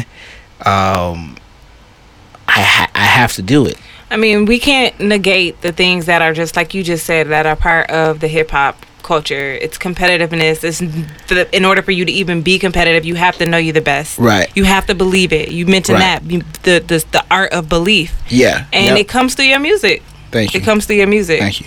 Yeah. Oh my god. Okay, so with that, Oh, rap. Are we you rapping? gotta we're gonna wrap up Yeah, yeah, yeah. because uh People like, all right, I, I heard enough of this guy. probably not. Uh, we're gonna put some music in the top, and we're gonna put Okay. some music at the end. Cool. So we'll we'll we'll talk offline about which ones you want to use, but um, you know, Can so I just say, yeah. give you a huge shout out, Piper, oh, thank just you. for being an incredible person. Oh, uh, incredible advocate for not only hip hop but just all things right in the world. Oh, thank you, bro. Your podcast is awesome. Shout out to Brittany. Uh, yeah, shouts out Brittany. Um, but yeah, just just thank you, not and not for having me on here and not for listening to my music, but thank you for everything oh wow, that you do. Thank you so much. This is like a dream come true. Like this is like when I first moved to Detroit. This CD, like my mom, I thought my mom was gonna die. Like I and this th- that music got me through. That like is your music was the music that Wow. like was feeding me and like pushing me Wow. to like you know be positive and think mm. positive and have positive thoughts. And I was like going like I said, I was going there Man. to get like more because you know how you you run like I was running them CDs. I was like burning this hole in the CD, and I was like, I think I need, I need like a refresh. You got some more? And then when I was going back and graffiti was giving me more, like that's the music that really got me through like my first like year, like two years, and really like put me in a frame like of being in modern Detroit, of like being able to like move through life and like you know what I'm saying? Like Yeah. you just have no life. idea. So that's Wow. part of why I love this music so much. And I didn't know this. I just want everybody to be clear. Like this is new information to me. I've I've known Piper for a very long time, of course, but I didn't know that that was her relation to my music. So I'm surprised hearing this. So when y'all hear me say "wow" and I- I'm not acting like this is for real, I didn't know. I didn't know. And Yeah, thank like you. for me, when I listen to you, your music, like all that, like for me, you know how people say like they love Nas and whatever. I'll for me, like this is the you know what I'm saying. This is the music that I'm like, oh yeah, Buff One, Athletic Mic League, like that for mm. me. You know what I'm saying? Yeah. Like that's my. I mean, I love Nas. You know, But I know what course. you you mean. know what I'm saying? yeah. But I'm saying like for me, it's like when I moved through hip hop because I'm 46, so I'm the same age as hip hop. Mm-hmm. So I have lived my whole life with hip hop. And so this music for me, I got it late. You know what I'm saying? Yes. Like, well, not like so late, but late I know in what you- terms of like Yes. listening to hip hop Yeah. late. Yes. I'm getting it like four or five years, well, three, four, you know, years later yeah. and like the music impressed upon me this new Detroit, but not the new Detroit that was gentrified. It was like this new Detroit that was like, oh, there's a new energy that's here. You know what I'm saying? And it's it's self determined, cause like that I'm all about self determination. Mm-hmm. So when I learned that like y'all basically mastered your whole situation, Yeah. were the architects and masters of your whole situation, I was like, and the music is this amazing? Like it was it was a bit mind blowing for me. You know what I'm saying? Yes. And y'all were ahead of y'all time because like the way that y'all operated at that time, now that's the industry. Right. Yeah. Nobody would like the way y'all did stuff. That wasn't that was not a thing. The, Yeah, y'all did it through necessity, right? Yeah, yeah. And so And- now that's the industry. Yeah, if you actually if you listen to it was um Ninth Wonder was on uh Combat Jack actually. Rest in peace, Combat Jack. He- Rest in peace. um Ninth Wonder was on his podcast maybe a year or two ago Mm. and Combat Jack asked Ninth like yo, so when Little Brother was doing their thing, like who were some of the other cats that were like you really utilizing the internet to their advantage at the beginning stages? And he actually mentioned Athletic Mic. He mentioned this. Mm-hmm. oh man, I gotta He- go so listen dope. He was that. like, "Yo, yeah, this is crew out of Michigan called Athletic Mic League." Wow, Um, Ninth Wonder shouted y'all Right. out. Yeah, yeah. And so that was that was dope. But yeah, that's that talks to what you were just mentioning. Like, yeah, we really like. I mean, cats had websites for sure, but like, Not the way y'all had Yeah, it though. Y'all yeah. had it the way the industry is now. Yeah, That's where y'all were a decade ago Yeah, and beyond. yeah. More than a decade ago. for sure. And, and, and before then. Because like Yeah. you said, like I only came into your music like a decade ago. So Yeah. y'all was there before, this like early, five, six yeah, years yeah, yeah, before that. Yeah, this is early 2000. Yeah, Early like so a decade before that. Yeah, Wow. yeah. no, I'm sorry, just kinda hit me like, you know. No, I'm laughing at him like, yeah. No, like, yeah, yeah, girl. That's what I've been telling you. I shouldn't have sounded like that. No, but it's true. yeah, yeah, it's yeah, cool. yeah. Okay, so we'll wrap this up. Let's wrap right, this up. for sure. All right, so we have to let people know. Okay, first of all, oh, before we go, Yeah. when are you performing and where? Ah, see about that. Uh, you might have to help me out, Piper. Can you give me get me on the stage out here? I ain't performing. She said, I have to see you live. Oh, Um, yeah, yeah. I told her she's got it because, like, she was like, "I would love. I can imagine hearing him live." I said, "Oh, listen, girl, you Yeah. got to see him live." yeah, I think I might be. Uh, no, I'm not gonna say my performance is better than my music, but you know, my my performance is really dope too. it's amazing. I'm excited. Yeah, Too, too. But uh, yeah, I don't know. Um, I I'm doing. I don't know wh- when is this gonna You do a air. listening party. this will air hit us up. Thursday. So air Thursday. Okay, Mm-hmm. so I'm gonna be. I'm doing a very short set in Ypsi. I don't. You don't have to come out to Ypsi. That's where I live. Shout out to the whole seven three four. Shouts out to Uh, Ypsi. Ann Arbor, Ypsi. But yeah, I'm doing a little short set at the Dreamland Theater in Ypsilanti. When but it's it? only like it's it's Friday, Friday the seventh. It's the seventh Friday. uh oh, let's check the date. I think so. Today is Tuesday, and Wednesday today is the fourth. Friday is the seventh. Yeah, so I'm doing a short set, very short. So I, I wouldn't even. Suggest, I mean, if you want to come out there, cool. You can come kick it with us at Ypsi.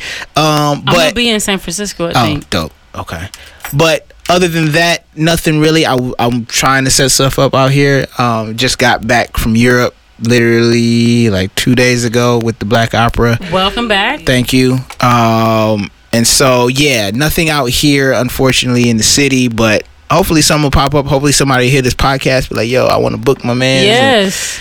Yeah. Okay, but what about in a like for this project? Where are you going? I don't know. You don't Stuff know just yet? kind of nah, not yet. Stuff just comes to it happens. Okay, yeah. okay. So yeah. we gotta work that out. Yeah, yeah. Okay, so that's what's up. Throw us a listening party so we can like come and vibe. I mean, we can have a listening party right now. All right. we got another twelve hours. Right. right. But no, uh, yeah, I want to do something in Detroit for sure. Um, hopefully, I'll be able to set something up very soon, and as soon as I do, I'll make sure I let y'all know.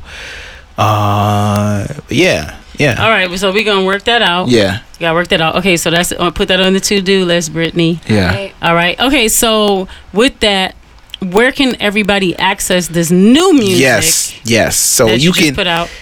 you can get and purchase everything from well not everything but 96.4% of everything I've done and the Black Opera's done and Majestic Legend has done at theblackopera.bandcamp.com So my new album is there. Like I said, you cannot stream it there. You can stream four songs, but hopefully, maybe you heard this interview and was like, "Yo, I like what my man represents," and you just want to support like Brittany here and Yes, purchase yes. it. You can purchase it there. But other than that, on all streaming services, you know, you know them all: Apple, Spotify, Tidal, even YouTube. If you want to listen on YouTube, actually, YouTube actually, I think most people in studying are. I think most people listen to us streaming wise on YouTube Hmm. more than anything else, which is very interesting. It's my favorite way to stream. Which It is is? weird to some Okay. people. They're like, "Why would you use YouTube?" I don't know. I just love it. Yeah, I like to find people on. I I like to find new people on SoundCloud, Me too. and I like to listen to like find people's like stuff on YouTube. Mhm. I gotta get more into Bandcamp. Everyone sends me their Bandcamp, yeah. and I guess I just for me like I'm Aquarius, and Mm-hmm. Bandcamp the interface is just Too much. not Aquarian. And so Break that down for me. So, so yeah, Majestic Legend is super into the interface, No, Uh, maybe. Uh, what is oh, astrology? Astrology, yeah, yeah, uh-huh. yeah, yeah. And I'm totally not. So tell me, when you say I'm Aquarius. it's Aquarian, just what do you mean? so it just feels like it's not for the end user. Okay. Bandcamp has a feeling like there's a secret that I'm not Uh, privy not to. getting okay. Do you know what I'm saying? I feel you. I- And I, I- yeah. mean, so, but all the MCs are like, go to my Bandcamp, and I feel this resistance. But I'm gonna go to your Bandcamp because it's you, Thank and you. only because it's you. Thank you very much. And um, yeah, so I will do that. I should Okay. write Bandcamp and ask them to do something about their interface because if this is the way that artists like yourself are going to be eating better, they got Yeah. to work on the interface Okay. and make that interface more Yeah. in a way where it's like inviting Okay. and intriguing. But Yeah. that's just me. No, Go to that's the very important. That's very because I know I know people don't. Not everybody rocks with Bandcamp. I'm I on it like I'm not. I don't. All these streaming service like I don't get into the whole. All right, well this one has the feature. Like I don't. I don't know. I do. I don't know. I'm sorry. I'm nerdy. No, that's fine, and that we need to know that. Like that's important information. Like, as far as like uh, running our business going forward, how can we help people like you more, Piper? Yeah, yeah. That's important. But yeah, the people Bandcamp. that are like, What? Yeah. oh, it's hard for me to focus to concentrate. yeah, I think the biggest message in it all is is that Piper asked us, asked you specifically, what can we do to support you? Yes. And that is a beautiful question It is. because I can't have all the intentions in the world of listening to you on YouTube, uh, Mm-hmm. you know, streaming your songs. But if it's not helping you, and I love your music, and I'm a fan, then what good am I? Not to Yeah. say that, not to down those that Right, do that, exactly. but to say that my intent is to support. Yeah. So purchasing is whatever you, in any way you can purchase that helps us the most for sure. Okay. Um. So And we talked a lot, so give one more time all of your all Yeah. the ways that people So- can interface with Yeah, yeah, you yeah. and your music. So theblackopera.com is the website. You can find out about me as a solo artist, but also what we do as the Black Opera. Make sure you remember the the T H E Black Opera, not just Black Opera. The Black Opera, TBO. So if you just Google that, everything you need really will pop up. Our website, our YouTube channel, our Facebook, our Twitter is all The Black Opera. Um, but my new album, if you want to purchase that, you can purchase uh, a CD pre-order. We got CDs on the way. If you're still in, if you still bumping CDs like Piper, are you still bumping CDs? Or No, did I just? I oh, haven't sorry. had I a presumed. CD since your CD, Wow. and that was I.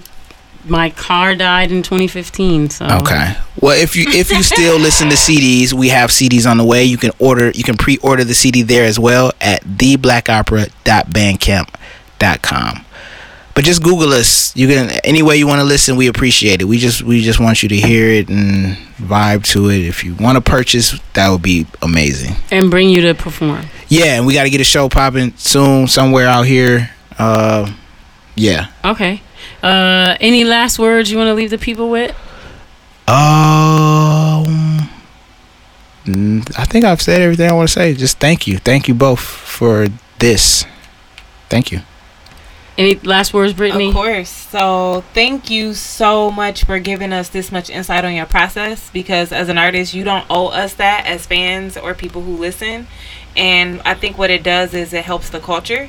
But Yeah. I think it also helps up and coming artists who may be very talented Yeah. but don't know how to be that thoughtful and to have that intention. Yeah. Um, we talked a little bit about the new generation of music and how they we should look at them as purely inspiration when we're artists like yourself who Yeah. have added so much to the game.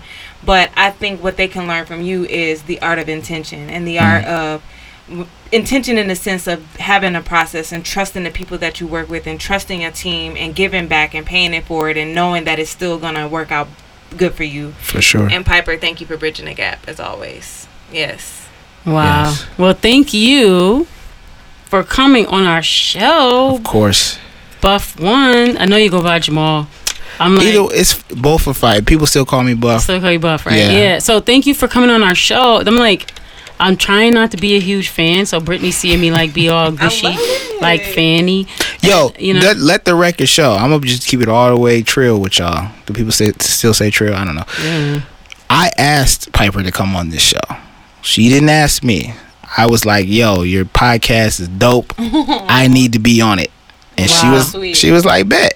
So I I actually passed out, I, I, I and then when I came to, I answered. stop. stop. stop. No, in real life though, I was like, "What? Are you. you Yeah, she kidding talks me?" about you a lot. She does. Appreciate it. Yeah. Oh my god. Thank just you. because the music is just. Anyway. Oh my god. So. My Three more hours. words- Here we go. Yeah, no, but my last words, I'll be brief. I mean, get the music because Yes. it's gonna improve your life. I could tell you that for now, and and forever. And um, yeah, so it's been such incredible experience getting to learn from you, like from you personally. You know what I'm saying? Like this is Thank you. amazing. Um, and yeah, so just keep listening to the Piper Carter podcast because we bring you culture, hip hop, politics, health, all this cool stuff. And we have great guests like we had Yes. today in Buff One, Yes. aka Jamal Buford. Bufford. How do you say it? You got it. Bufford. Okay, Yep. because I was always calling Yeah. you Buford. Yeah, a lot of people. It, yeah. Usually, if it's one F, Oh, oh, English lesson. yeah, it's Buford. Language arts. But the two F's, which is rare. It's not a lot of Buffords in the world. I, Right. I've only That's met. why Buff One. So Yeah. Remind people. I've only met a handful of Buffords that Okay. weren't related to me, and they probably are related to me. But uh, yeah, Bufford. Bufford okay, you got okay. Yeah. So that's what's up. So now we get the pronunciation correct. Yeah. So that's on point. Yeah. So you know, keep listening. Let us know what you want to hear, uh, who you want us to, you know, talk to. And today has just been like super incredible. I came off my retreat, and I came to this. I know. Okay, this is just the way. So listen, Piper Carter podcast on Detroit is different. Um, Detroit is different on you know dot com, and Detroit is different on all. When I was little, mama always made Kool-Aid. She went heavy on the sugar, it was too great. I could do red or I could do grape. She throw some lemons in it, hip hip hooray. But nowadays, Kool-Aid ain't a part of my diet. Shit, juice is bad enough, but when I'm shopping, I buy it. Can't even trust the water. Can you tell me what's in it? I'm only a couple minutes around away from where Flint is. They putting us in the clinics, sending us to the dentist. So maybe I'm out my mind, just a conspiracy theorist. All of it smoking mirrors, just my imagination. Give me one more prescription and give me that vaccination. Who you worshiping? Who you purchasing? Once the curtain lifts, the verdict's in. Feel the burn, it's lit. The Hillary dab. But who gon' stop the police from killing my ass? Another unarmed black man buried today. Red, white, and blue, the American Kool-Aid. Another unarmed black man buried today. Red, white, and blue, that American Kool-Aid. Don't drink the Kool-Aid. Don't drink the Kool-Aid. the Kool-Aid. Don't drink the Kool-Aid.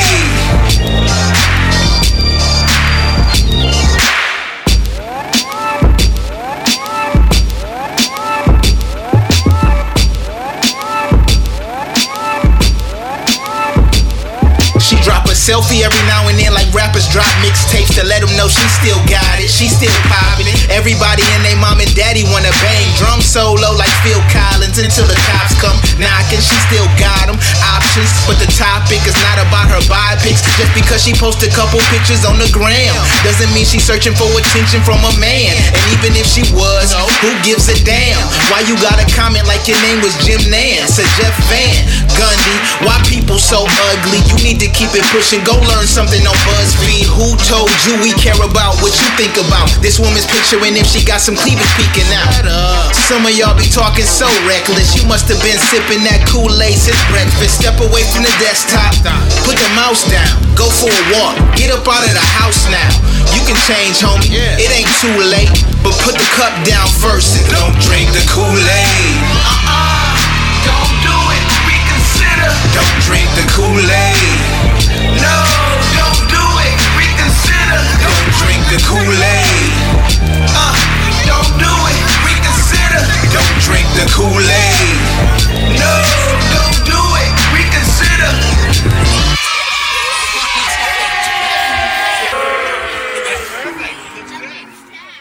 Tune in weekly to the Piper Carter podcast with Piper Carter for a conscious take on music, arts, politics, and fashion.